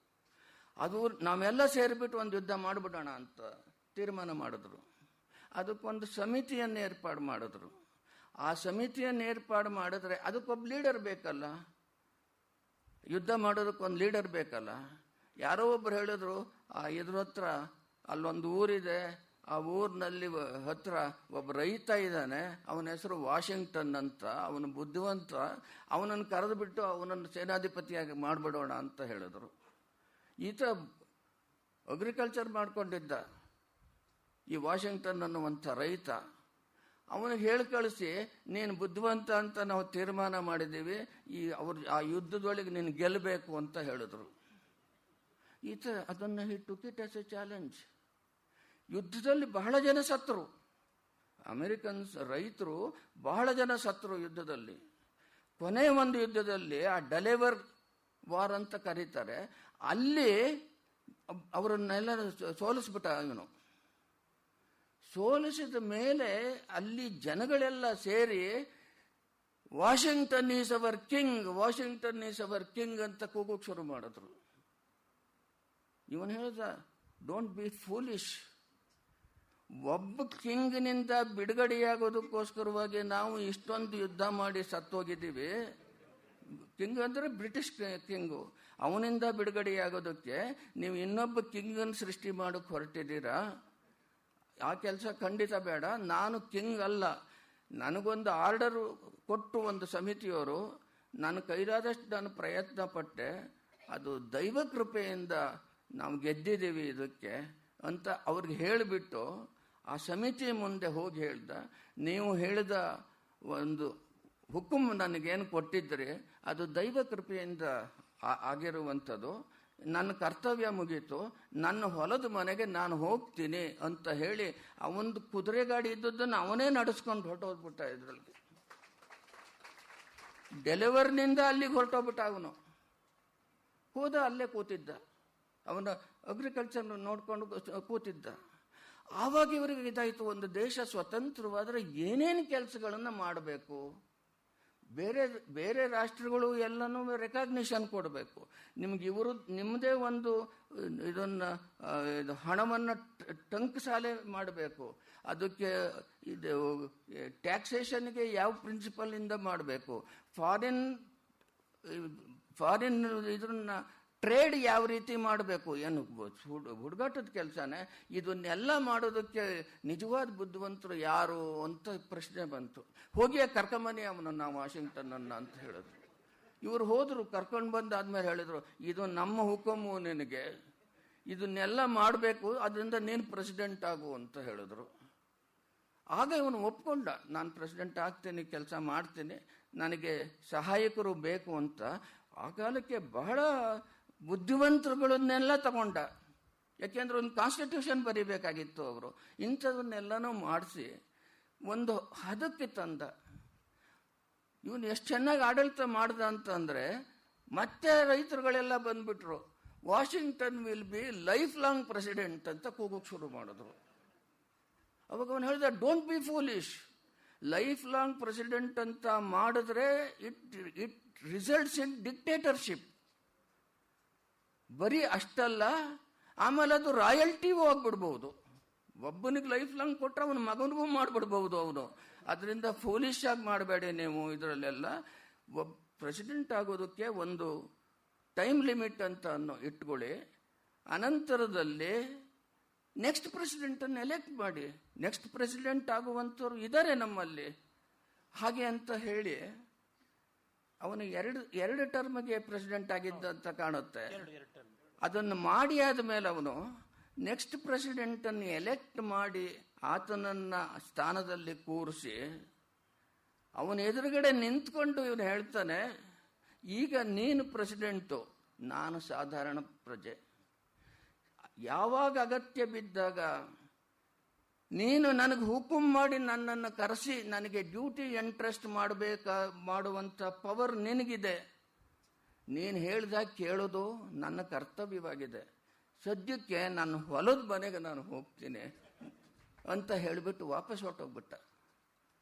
ಈಗ ಅಮೆರಿಕದಲ್ಲಿ ಎರಡು ಟರ್ಮಿಗಿಂತ ಹೆಚ್ಚಿಗೆ ಪ್ರೆಸಿಡೆಂಟ್ ಇರ್, ಹೆಚ್ಚಿಗೆ ಯಾರು ಕಂಟೆಸ್ಟು ಮಾಡೋ ಹಂಗಿಲ್ಲ ಅಂತ ಒಂದೇನು ಮಾಡಿದ್ದಾರಲ್ಲ, ಈ ಒಂದು ವಿಷನ್ನು ವಾಷಿಂಗ್ಟನ್ಗೆ ಬಂದಂಥ ಒಂದು ವಿಷನ್ನು ನಮ್ಮಲ್ಲಿ ಯಾರಿಗೆ ಬರಲಿಲ್ಲ? ನಮ್ಮ ಕ ನಮ್ಮ ಕಾನ್ಸ್ಟಿಟ್ಯೂಷನ್ ಅನ್ನು ಬರೆದಾಗ ಯಾರೇ ಇದ್ರು ಅನ್ನೋದೆಲ್ಲ ಗೊತ್ತಿದೆ ನಿಮಗೆ? ಅವ್ರಿಗೆ ಯಾಕೆ ಬರಲಿಲ್ಲ? ಒಂದು ಲಿಮಿಟ್ ಹಾಕಬೇಕು, ಲೈಫ್ ಲಾಂಗ್ ಇರಬಾರ್ದು ಅಂತ ಅನ್ನೋದು ಯಾಕೆ ಇರಬಾರ್ದು ಅಂತ? ಇತ್ಲಗೆ, ಇವ್ರದ್ದು ಬೇಕು, ಬ್ರಿಟಿಷ್ ಪಾರ್ಲಿಮೆಂಟರಿ ಸಿಸ್ಟಮ್ ಬೇಕು, ಯಾಕೆ ಅಂತಂದ್ರೆ ಎಷ್ಟು ಇದರಲ್ಲಿ ಬೇಕಾದ್ರೂ ನೀವು ಪ್ರೈಮ್ ಮಿನಿಸ್ಟರ್ ಆಗ್ಬೋದು ಆಮೇಲೆ ಇತ್ಲಗೆ ಫುಲ್ ಪವರು ಬೇಕು ಅಮೆರಿಕನ್ ಪ್ರೆಸಿಡೆಂಟ್ ಇರುವಂಥ ಪವರು ಬೇಕು ನಿಮಗೆ? ಇದಕ್ಕೇನು ಹೇಳ್ತೀರಾ? ಮಾರಲ್ ಸೆನ್ಸ್ ಅನ್ನೋದು ಇದೇನೆಯ? ನೀವು ಎಲ್ಲನೂ ಬರೆಯೋದಕ್ಕೆ ಸಾಧ್ಯವಿಲ್ಲ. ಮಾರಲ್ ಸೆನ್ಸನ್ನು ಬೆಳೆಸಬೇಕು. ನಮ್ಮ ದೇಶದಲ್ಲಿ ಏನಾಗಿದೆ ಅಂತ ಅಂದರೆ, ಈಗ ನೋಡಿ ಟ್ರಸ್ಟ್ ಇದೆ. ನಾವು ಎಷ್ಟೋ ಟ್ರಸ್ಟ್ಗಳನ್ನು ಮಾಡ್ತೀವಿ. ಒಂದು ಯೂನಿವರ್ಸಿಟಿಲಿ ಯಾವುದೋ ಯಾರೋ ಒಬ್ಬನಿಗೆ ಒಂದು ಸಬ್ಜೆಕ್ಟ್ನಲ್ಲಿ ಅವನಿಗೆ ಇಂಟ್ರೆಸ್ಟ್ ಇರುತ್ತೆ. ಆ ಸಬ್ಜೆಕ್ಟ್ ಬೆಳವಣಿಗೆ ಆಗಬೇಕು ಅಂತ ಅಂದು ಈ ಒಂದು, ಒಂದಿಷ್ಟು ಹಣ ಕೊಡ್ತಾನೆ ಅವನು. ಆ ಹಣವೇ ಒಂದು ಸಣ್ಣ, ಒಂದು ಅಗ್ರಿಮೆಂಟು ಅಥವಾ ಒಂದು ಟ್ರಸ್ಟನ್ ರೀತಿಯಲ್ಲಿರುತ್ತೆ. ಆ ಸಬ್ಜೆಕ್ಟ್ ಮೇಲೆ ಮೂರು ವರ್ಷಕ್ಕೊಂದ್ಸಲಿಯೋ, ಐದು ವರ್ಷಕ್ಕೊಂದು ಸಲಿಯೋ ಯಾರೋ ಒಬ್ಬ ದೊಡ್ಡ ವಿದ್ವಾಂಸನನ್ನು ಕರೆದು ಅವನಿಗೆ ಈ ಫಂಡ್ಸನ್ನು ಒಂದು ಸಪೋರ್ಟಿಂಗ್ ಮನಿ ಅಂತ ಕೊಟ್ಟು ರಿಸರ್ಚ್ ಮಾಡಿ ಅವನು ಅದ್ರ ಮೇಲೆ ಒಂದು ಪುಸ್ತಕ ಬರೀಬೇಕು. ಅಥವಾ ಯಾವ್ದ್ರ ಮೇಲೆ ರಿಸರ್ಚ್ ಮಾಡಬೇಕು? ಈ ಇದಕ್ಕೆ ಮಾಡಬೇಕು ಅಂತ ಅವನು ಮಾಡಿಟ್ಟಿರ್ತಾನೆ. ಅದನ್ನು ಅಡ್ಮಿನಿಸ್ಟರ್ ಮಾಡೋರು ಯಾರು? ಯೂನಿವರ್ಸಿಟಿ ಯಾರು? ವೈಸ್ ಚಾನ್ಸಲರು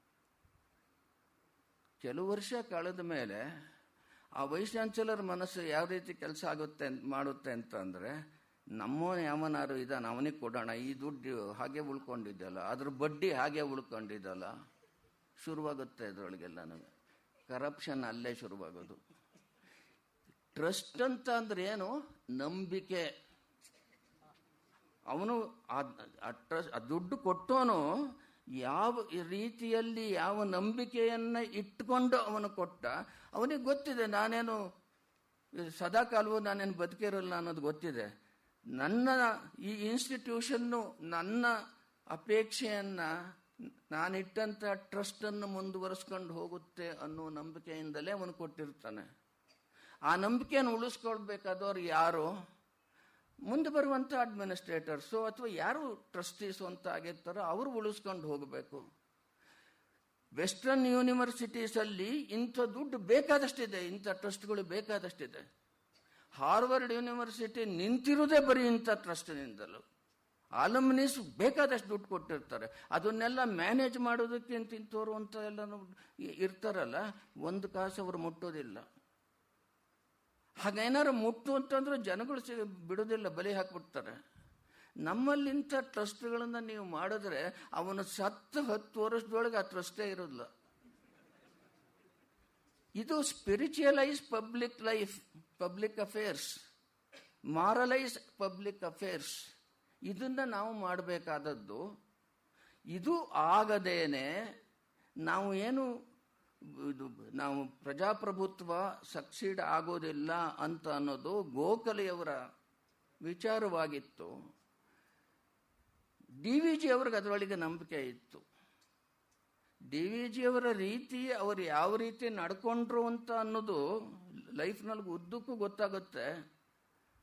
ಆ ಪ್ರಾಮಾಣಿಕತೆ ಇಟ್ಕೊಂಡೇ ನಡ್, ಪಬ್ಲಿಕ್ಕಿಂತ ಅವರು ಏನೂ ಕೈಯಿಂದ ಮುಟ್ತಾ ಇರಲಿಲ್ಲ, ನಿಮಗೆ ಗೊತ್ತಿದೆ. ಈ ಸಂಸ್ಥೆಗೆ ಡಿ ವಿ ಜಿ ಅವರಿಗೆ ಎಂಬತ್ತು ವರ್ಷ ವಯಸ್ಸು ಆದಾಗ ಈ ಬೆಂಗಳೂರಿನ ನಾಗರಿಕರು ಎಲ್ಲ ಸೇರಿ ಅವರಿಗೆ ಬಹಳ ದೊಡ್ಡದಾಗಿ ಒಂದು ಸನ್ಮಾನ ಮಾಡಿದ್ರು. ಅದಕ್ಕೆ ಅವ್ರಿಗೆ ಎಂಬತ್ತು ವರ್ಷ ಆಯಿತು ಅಂತ ಅಂದು ಎಂಬತ್ತು ಸಾವಿರ ರೂಪಾಯಿಯನ್ನು ಕಲೆಕ್ಟ್ ಮಾಡಿದ್ರು, ಅವ್ರಿಗೆ ಕೊಡಬೇಕು ಅಂತವ. ಯಾಕೆಂದ್ರೆ ಡಿ ವಿ ಜಿ ಬಹಳ ಬಡತನದಲ್ಲಿದ್ದವರು, ಉದ್ದಕ್ಕೂ ಬಡತನದಲ್ಲೇ ಇದ್ದರು ಅವರು. ಅವ್ರಿಗೆ ಎಂ, ಆ ಕಾಲದೊಳಗೆ ಎಂಬತ್ತು ಸಾವಿರಕ್ಕೆ ದೊಡ್ಡ ಬೆಲೆ ಇತ್ತು. ದುಡ್ಡನ್ನು ಎಲ್ಲ ಕಲೆಕ್ಟ್ ಮಾಡಿ ದೊಡ್ಡ ತಟ್ಟೆ ಒಳಗಿಟ್ಟು ಡಿ ವಿ ಜಿ ಅವ್ರಿಗೆ ಹಾರ ಹಾಕಿದ್ರು, ಎಲ್ಲ ಆಯಿತು. ಆಮೇಲೆ ಅದು ಅದನ್ನು ಅವ್ರಿಗೆ ಅರ್ಪಿಸಿದ್ರು. ಡಿ ವಿ ಜಿ ಅದನ್ನು ಕೈಲಿಟ್ಕೊಂಡು ಈ ಕಡೆಗೆ ಇಟ್ಟುಬಿಟ್ಟು ಈ ಹಣ ಗೋಖಲೆ ಸಾರ್ವಜನಿಕ ಸಂಸ್ಥೆಗೆ ಅಂತ ಹೇಳಿಬಿಟ್ರು ಅದಕ್ಕೆ ಈ ರೀತಿಯಾದ ಇಂಟಿಗ್ರಿಟಿ ಇದ್ದದ್ರಿಂದಲೇ ಅವರು ದೊಡ್ಡವರಾದರು. ಈ ಅವರು ದೊಡ್ಡವರಾದರು ಅನ್ನೋದಕ್ಕೆ ಬರೀ ಈ ಇಂಟಿಗ್ರಿಟಿ ಇದ್ದು ಬರೀ ದೊಡ್ಡವರಾದರು ಅನ್ನೋ ಹೆಸರಲ್ಲ. ಡಿ ವಿ ಜಿಯವರ ಬರವಣಿಗೆಯಲ್ಲಿ ನೋಡಿಬೇಕಾದ್ರೆ ದೊಡ್ಡ ಉನ್ನತವಾದಂಥ ಆದರ್ಶ ಉದ್ದಕ್ಕೂ ಕಾಣುತ್ತೆ ಅವ್ರ ಬರವಣಿಗೆಯಲ್ಲಿ. ಆ ಉನ್ನತವಾದಂಥ ಆದರ್ಶ, ಅಂಥ ಆದರ್ಶದ ಕನಸು ಕಾಣುವಂಥದ್ದು ಡಿ ವಿ ಜಿ ಅವರಿಗೆ ಯಾಕೆ ಬಂತು? ಯಾವ ಆದರ್ಶವನ್ನ ಸ್ವಲ್ಪವಾದರೂ ಒಬ್ಬ ಲೇಖಕ ಅನುಷ್ಠಾನ ಮಾಡಿಲ್ಲ. ಅನುಷ್ಠಾನ ಮಾಡೋದು ಅಂತಂದ್ರೆ ಆ ಆದರ್ಶವನ್ನ ಅನುಭವಕ್ಕೆ ತಂದುಕೊಂಡಿಲ್ಲ. ಅವನಿಗೆ ದೊಡ್ಡ ಆದರ್ಶದ ಕನಸು ಕಾಣಕ್ಕೆ ಅವನಿಗೆ ಕನಸಿನಲ್ಲೂ ಬರಲ್ಲ ಅದು.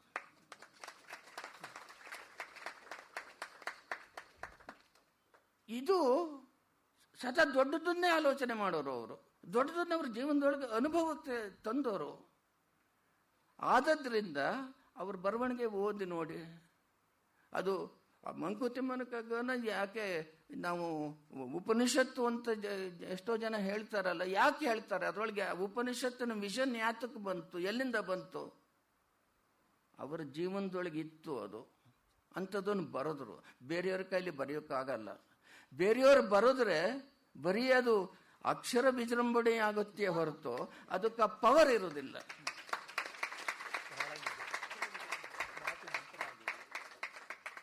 ನಾನು ಈಗ ಕೆಲವು ವರ್ಷದ ಹಿಂದೆ, ಮೂರ್ನಾಲ್ಕು ವರ್ಷ ಆಗಿರಬಹುದು ವಿಜಯವಾಣಿ ಪತ್ರಿಕೆಯವರು ಒಂದು ಹಾಗಾಗಿಯೇ ಅವರು ಏನಾರು ಹೊಸ ಹೊಸದು ಮಾಡ್ತಿರ್ತಾರಲ್ಲ ಪತ್ರಿಕೆಯವರು, ಆ ರೀತಿ ಒಳಗೆ ಎಷ್ಟೋ ಜನ ಲೇಖಕರಿಗೆ ಇದು, ಒಂದು ಪ್ರಶ್ನೆ ಕಳಿಸಿದ್ರು.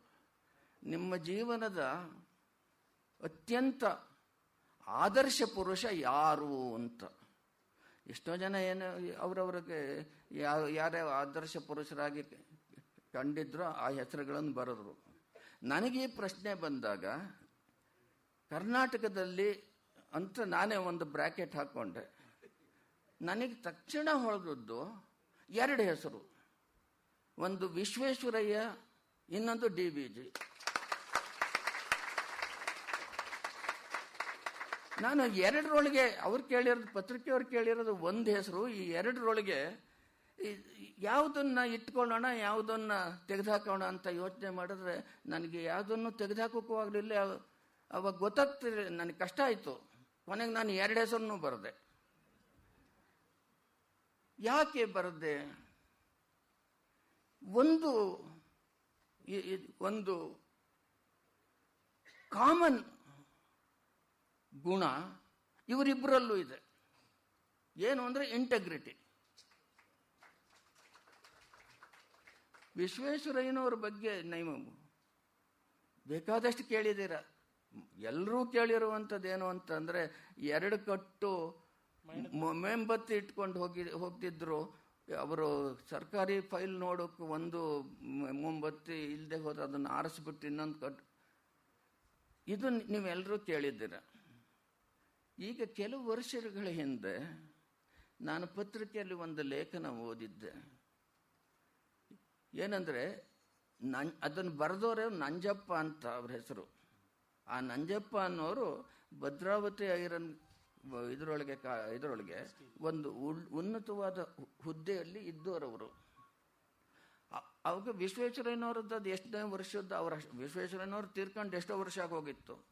ಅವ್ರ ಬಗ್ಗೆ, ಅದನ್ನು ಪ್ರತಿ ವರ್ಷನೂ ಆಚರಿಸ್ತಾರಲ್ಲ. ಅವಾಗ ಒಂದು ಪತ್ರಿಕೆಯವ್ರು ಕೇಳಿದ್ರು ಅವರನ್ನ, ವಿಶ್ವೇಶ್ವರಯ್ಯನವರನ್ನ, ಅಲ್ಲ, ಈ ನಂಜಪ್ಪನವರನ್ನ. ನೀವು ನಿಮಗೆ ಅನುಭವ ಇದೆಯಾ ವಿಶ್ವೇಶ್ವರಯ್ಯನವ್ರ ಜೊತೆ ಒಳಗೆ ಕೆಲಸ ಮಾಡಿ ಅಥವಾ ಅವ್ರ ಜೊತೆ ಡೀಲ್ ಮಾಡಿ ಏನಾದ್ರು ಅನುಭವ ಇದೆಯಾ? ಬರ್ಕೊಡಿ ಅಂತ ಹೇಳಿ ಬರೆದಿದ್ರು. ಅವ್ರು ನಂಜಪ್ಪನವ್ರು ಹೇಳ್ತಾರೆ, ಬರೀತಾರೆ, ಕಬ್ಬಿಣದ ಕಾರ್ಖಾನೆಗೆ ನಾನು ಕೆಲಸ ಮಾಡ್ತಾ ಇದ್ದಂಥ ಕಬ್ಬಿಣದ ಕಾರ್ಖಾನೆಗೆ ಸ್ವಲ್ಪ ಅವಾಗ ಸರಿಯಾಗಿ ನಡೀತಾ ಇರಲಿಲ್ಲ. ಯಾವುದೇ ಎಂಥ ಯಾವ ಫ್ಯಾಕ್ಟ್ರಿಗಾದ್ರೂ ಬೇಕಾದಷ್ಟು ಫ್ಯಾಕ್ಟರ್ಸ್ ಇರುತ್ತೆ. ಇಂಟರ್ನ್ಯಾಷನಲ್ ಪ್ರೈಸ್ ಏನಿರುತ್ತೆ, ಕಾಸ್ಟ್ ಆಫ್ ಪ್ರೊಡಕ್ಷನ್ಗೆ ಏನಿರುತ್ತೆ, ಲೇಬರ್ದು ಎಷ್ಟು ಖರ್ಚಾಗುತ್ತೆ, ಅದು ಲಾಭದಿಂದ ನಡಿಬೇಕಾದ್ರೆ ಸದಾ ಎಚ್ಚರಿಕೆಯಿಂದ ಇರಬೇಕು. ಸ್ವಲ್ಪ ಅದು ಸರಿಯಾಗಿ ನಡೀತಾ ಇರಲಿಲ್ಲ. ಅವಾಗ ಇವ್ರು ಹೋದರು ವಿಶ್ವೇಶ್ವರಯ್ಯನವ್ರ ಹತ್ರಕ್ಕೆ ಹೋಗಿ, ನಾವು ವರ್ಷದ ಹಬ್ಬ ಆಚರಿಸ್ತೀವಿ, ಅದರ ಫೌಂಡೇಶನ್ ತಾರೀಖನ ಇದರೊಳಗೆ. ಅದು ನೀವೇ ಅದನ್ನು ಫೌಂಡೇಶನ್ ಮಾಡಿದವರು, ನೀವು ಬಂದು ಅಲ್ಲಿ ಚೀಫ್ ಗೆಸ್ಟ್ ಆಗಿದ್ದು ನಮ್ಮ ಎಲ್ಲರ ಮನಸ್ಸು ಸಂತೋಷ ಪಡಿಸ್ಬೇಕು ಅಂತ. ಎಲ್ಲರೂ ಕೇಳೋದು ಇದೇ ಲ್ಯಾಂಗ್ವೇಜಲ್ಲೇ ತಾನೆ. ನೀವು ಬಂದು ಚೀಫ್ ಗೆಸ್ಟ್ ಆಗಿದ್ದು ಅಂದರೆ ಹಾರ ಹಾಕಿಸ್ಕೊಂಡು ಹೋಗಬೇಕು ಅಂತ ತಾನೆ. ವಿಶ್ವೇಶ್ವರಯ್ಯನವ್ರನ್ನ ಕೇಳಿದ್ರು. ವಿಶ್ವೇಶ್ವರಯ್ಯನವರು ಯೋಚನೆ ಮಾಡಿದ್ರು, ಆಯಿತು, ನಾನು ಬರ್ತೇನೆ. ಹತ್ತು ದಿವಸ ಮೊದಲು ಬರ್ತೀನಿ ನಾನು. ಆ ಕಬ್ಬಿಣದ ಕಾರ್ಖಾನೆ ಯಾವ ರೀತಿಯಲ್ಲಿ ಇದೆ ಅಂತ ಅನ್ನೋದನ್ನೆಲ್ಲ ನಾನು ಸ್ಟಡಿ ಮಾಡಬೇಕು. ನಾನು ಸ್ಟಡಿ ಮಾಡುವಾಗ ನಾನು ಏನೇನು ಕೇಳ್ತೀನಿ, ಏನೇನು ನೋಡಬೇಕು ಅಂತಿದನೋ ನೀವೆಲ್ಲ ಅದನ್ನು ನನಗೆ ತೋರಿಸ್ಬೇಕು. ಹಾಗಿದ್ರೆ ನಾನು ಬಂದು ಒಂದು ಭಾಷಣ ಮಾಡ್ತೇನೆ. ಇಲ್ಲದೆ ಹೋದರೆ ನನ್ನ ಭಾಷಣಕ್ಕೆ ಬೆಲೆ ಇರೋದಿಲ್ಲ. ನಾನು ಅಂಥ ಭಾಷಣ ಮಾಡೋದಿಲ್ಲ ಅಂದರು. ಸರ್, ನಮ್ಮ ಪುಣ್ಯ, ಬನ್ನಿ ನಾವು ಎಲ್ಲ ವ್ಯವಸ್ಥೆಯನ್ನು ಮಾಡ್ತೀವಿ ಅಂದರು ವಿಶ್ವೇಶ್ವರಯ್ಯನವ್ರು ಹೋದರು. ಕೆಮ್ಮಣ್ಣಗುಂಡಿ ಬೆಟ್ಟದ ಮೇಲೆ ಒಂದು ಸರ್ಕಾರಿ ಬಂಗಲ, ಅಲ್ಲಿ ವಿಶ್ವೇಶ್ವರಯ್ಯನವರನ್ನು ಇಳಿಸಿದ್ರು. ಇಳಿಸಿದ್ರೆ ಇವರು ಪ್ರತಿ ದಿವಸನೂ ಕಾರ್ನೊಳಗೆ ಭದ್ರಾವತಿ ಕರ್ಕೊಂಡು ಹೋಗೋದು, ಕಬ್ಬಿಣ ಕಾರ್ಖಾನೆನ. ಇವರು ಒಂದೊಂದು ದಿವಸ ಒಂದೊಂದು ಸೆಕ್ಷನ್ಗೆ ಹೋಗಿ ಆ ಸೆಕ್ಷನ್ನ ಮುಖ್ಯಸ್ಥರು ಅವರನ್ನು ಇಟ್ಟುಕೊಂಡು ಅವರನ್ನ ಪ್ರಶ್ನೆಗಳನ್ನು ಕೇಳೋದು, ಅವ್ರು ಹೇಳೋ ಆನ್ಸರ್ಗಳನ್ನೆಲ್ಲನೂ ಈ ನಂಜಪ್ಪನವರೆಲ್ಲ ಬರ್ಕೊಳ್ಳೋದು. ಆ ಸೆಕ್ಷನ್ನ ಲೇಬರ್ಸನ್ನು ಕರೆಯೋದು, ಇದು ಏನೊಂದು ದೋಷ ಇದೆ ಅಂತ ನಿಮಗೇನು ಅನಿಸುತ್ತೆ ಇಂಪ್ರೂವ್ ಮಾಡೋಕ್ಕೆ ಏನು ಮಾಡಬೇಕು, ನೀವು ಹೇಳಿ ಅಂತ ಅವ್ರ ಒಪಿನಿಯನ್ನು ತಗೊಳ್ಳೋದು, ಇವರೆಲ್ಲನೂ ಡಿಕ್ಟೇಷನ್ ಮಾಡ್ಕೊಳ್ಳೋದು. ಮಧ್ಯಾಹ್ನಕ್ಕೆ ಬೆಟ್ಟದ ಮೇಲಕ್ಕೆ ಹೋಗೋದು. ಇವರ ವಿಶ್ವೇಶ್ವರಯ್ಯನವರು ಆ ಡಿಕ್ಟೇಷನ್ನನ್ನೆಲ್ಲನೂ ಓದೋದು. ಅದರ ಅನಲೈಸ್ ಮಾಡೋದು ಅವರು ಅದನ್ನು. ಅದನ್ನು ಸಮರೈಸ್ ಮಾಡೋದು. ಅದನ್ನು ಇಡೋದು. ನಂಜಪ್ಪನವ್ರಿಗೆ ಅದನ್ನು ಟೈಪ್ ಮಾಡಿ ಅಂತ ಹೇಳೋದು. ಹೀಗೆ ಮಾಡ್ತಾ ಇದ್ರು. ಈ ಮಧ್ಯದೊಳಗೆ ಏನಾಯಿತು ಅಂದರೆ, ಈ ಎಸ್ ವಿ ಕೃಷ್ಣಮೂರ್ತಿರಾಯರು ಅಂತ ಇದ್ರು. ಅವರು ಶಿವಮೊಗ್ಗದವರು. ರಾಜ್ಯಸಭೆ ಉಪಾಧ್ಯಕ್ಷರೋ ಅಧ್ಯಕ್ಷರೋ ಅವರು. ಉಪಾಧ್ಯಕ್ಷರಾಗಿದ್ದರು ಅವರಿಂದ ಒಂದು ರಿಕ್ವೆಸ್ಟ್ ಬಂತು ವಿಶ್ವೇಶ್ವರಯ್ಯನವ್ರಿಗೆ ನೀವು ಈಗ ಇಲ್ಲಿ ಬಂದಿದ್ದೀರಲ್ಲ, ನಾನು ನಿಮ್ಮ ಹತ್ರ ಒಂದಿಷ್ಟು ಚರ್ಚೆ ಮಾಡಬೇಕಾಗಿದೆ. ನನಗೊಂದು ಎರಡು ಗಂಟೆ ಸಮಯ ಕೊಡಬೇಕು ಅಂತವ ವಿಶ್ವೇಶ್ವರಯ್ಯನವರು ಏನು ಚರ್ಚೆ ಮಾಡಬೇಕು ಸಬ್ಜೆಕ್ಟ್ ಅಂತ ತಿಳಿಸೋಕ್ಕೆ ಹೇಳಿ ಅವ್ರಿಗೆ ಅಂದರು. ಸಬ್ಜೆಕ್ಟ್ ತಿಳ್ಕೊಳ್ದೇ ಯಾರಿಗೂ ಅವರು ಚರ್ಚೆ ಕೂತ್ಕೋತಲೇ ಇರಲಿಲ್ಲ. ಅವರು ಮಲಸೀಮೆ ಡೆವಲಪ್ಮೆಂಟ್ನ ಸಮಸ್ಯೆಯನ್ನ ಬಗ್ಗೆ ನಾನು ನಿಮ್ಮ ಕೈಲಿ ಚರ್ಚೆ ಮಾಡಬೇಕು ಅಂತ ಅವ್ರು ಮತ್ತೆ ಬರೆದು ಕಳಿಸಿದ್ರು. ವಿಶ್ವೇಶ್ವರಯ್ಯನವರು ಒಂದು ಸಮ, ಒಂದು ಸಬ್ಜೆಕ್ಟ್ ಕೊಟ್ಟರು ಅಂದರೆ ಆ ದಿನದ ಕೆಲಸವನ್ನು ಮುಗಿಸಿ ಮಧ್ಯಾಹ್ನ ಇದನ್ನೆಲ್ಲನೂ ಈ ಡಿಕ್ಟೇಷನ್ ಎಲ್ಲ ಸಮರೈಸ್ ಮಾಡಿ ಆಗಿದ್ದ ಮೇಲೆ ಅಂತ ಅಂದು ನಾಲ್ಕು ಗಂಟೆಗೆ ಅವರಿಗೆ ಸಮಯ ಕೊಟ್ಟಿದ್ರು. ಈ ನಂಜಪ್ಪನವ್ರಿಗೆ ಹೇಳಿದರು ವಿಶ್ವೇಶ್ವರಯ್ಯನವರು, ಅವ್ರು ಬರ್ತಾರೆ. ಅವ್ರಿಗೆ ಹಣ್ಣು, ಬಿಸ್ಕತ್ತು, ಕಾಫಿ ಅಥವಾ ಟೀಗೆ ವ್ಯವಸ್ಥೆ ಮಾಡಿ. ಅವರು ನನ್ನನ್ನು ಭೇಟಿಯಾಗೋದಕ್ಕೆ ಒಳಗಡೆ ರೂಮಿಗೆ ಬರೋಕ್ಕೆ ಮೊದಲು ಇದನ್ನೆಲ್ಲ ಅವರಿಗೆ ಕೊಟ್ಟಿರಿ. ಅವರು ಅದೆಲ್ಲ ಸ್ವೀಕರಿಸಿ ತಿಂದು ಕಾಫಿ ಕುಡಿದು ನಂತರದಲ್ಲಿ ಕರ್ಕೊಂಡು ಬನ್ನಿ ಅಂತ. ಅಂದ್ರೆ ಏನು ಅಂದ್ರೆ ಇಲ್ಲಿ ಬಂದು ನನ್ನ ಎದುರಿಗೆ ಕೂತ್ಕೊಂಡು ಟೀ ಕುಡಿತಾ ಇದ್ರೆ ಅವ್ರು ಸುಮ್ಮನೆ ಇರೋದಲ್ಲ ಅವರು. ಸರಿ, ಬಂತು. ಇದು ನೀವೇನು ಆಲೋಚನೆ ಮಾಡಿದ್ದೀರಾ ಅಂತ ವಿಶ್ವೇಶ್ವರಯ್ಯನವ್ರು ಅವರನ್ನು ಕೇಳಿದ್ರು. ಆನಂತರದೊಳಗೆ ವಿಶ್ವೇಶ್ವರಯ್ಯನವ್ರಿಗೆ ಮಲ್ಸೀಮೆ ಡೆವಲಪ್ ಆಗಬೇಕಾದ್ರೆ ಏನೇನು ಮಾಡಬೇಕು ಅಂತ ಅನ್ನೋದನ್ನು ಇವ್ರಿಗೆ ಏನಿತ್ತು ಇದನ್ನೆಲ್ಲನೂ ಹೇಳಿದರು. ಇದು ಚರ್ಚೆ ಎಲ್ಲ ನಡೀತು. ಅವರು ಕೃಷ್ಣಮೂರ್ತಿರಯ್ಯರು ಹೊರಟೋದ್ರು. ಇದಾದ ಮರುದಿನಕ್ಕೆ ವಿಶ್ವೇಶ್ವರಯ್ಯನವರು ಬಂದು ಇದು ಈ ಡಿಕ್ಟೇಷನ್ನ ಎಲ್ಲ ನೋಡ್ತಾ ಕೂತಿದ್ದಾರೆ. ವಿಶ್ವೇಶ್ವರಯ್ಯನವರ ತಮ್ಮನ ಮಗನೋ ಅಥವಾ ಮೊಮ್ಮಗನೋ ಜೋಗ ನೋಡಕ್ಕೆ ಹೋಗಿದ್ದಾನೆ ಕಾರ್ನಲ್ಲಿ. ಜೊತೆಗೆ ಇಬ್ಬರು ಅವನ ಸ್ನೇಹಿತರನ್ನ ಕರ್ಕೊಂಡು ಹೋಗಿದ್ದಾನೆ. ದಾರಿಯಲ್ಲಿ ಬರ್ತಾ ಅವನ ಆ ಸ್ನೇಹಿತರಿಗೆ ಹೇಳಿದ್ದಾನೆ, ಇಲ್ಲಿ ಬೆಟ್ಟದ ಮೇಲೆ ನಮ್ಮ ತಾತ ಕೂತಿದ್ದಾರೆ, ಅದೇ ಅಂತ ಹೇಳಿದ್ದಾನೆ. ಏ, ಹಾಗಾದ್ರೆ ನಮಗೂ ತೋರಿಸು, ನಮಗೂ ತೋರಿಸೋ ಅಂತ ಅವ್ರು ಇವನಿಗೆ ಇದು ಮಾಡಿದ್ದಾರೆ. ಅವನು ಸೀದಾ ಕಾರನ್ನು ಬೆಟ್ಟದ ಮೇಲಕ್ಕೆ ಹತ್ತಿಸ್ಕೊಂಡು ಬಂದ್ಬಿಟ್ಟದ ಕೆಲಸ ನಮ್ಮ ತಾತ ನೋಡಬೇಕು ಅಂತ ಕೇಳಿದ್ದಾನೆ.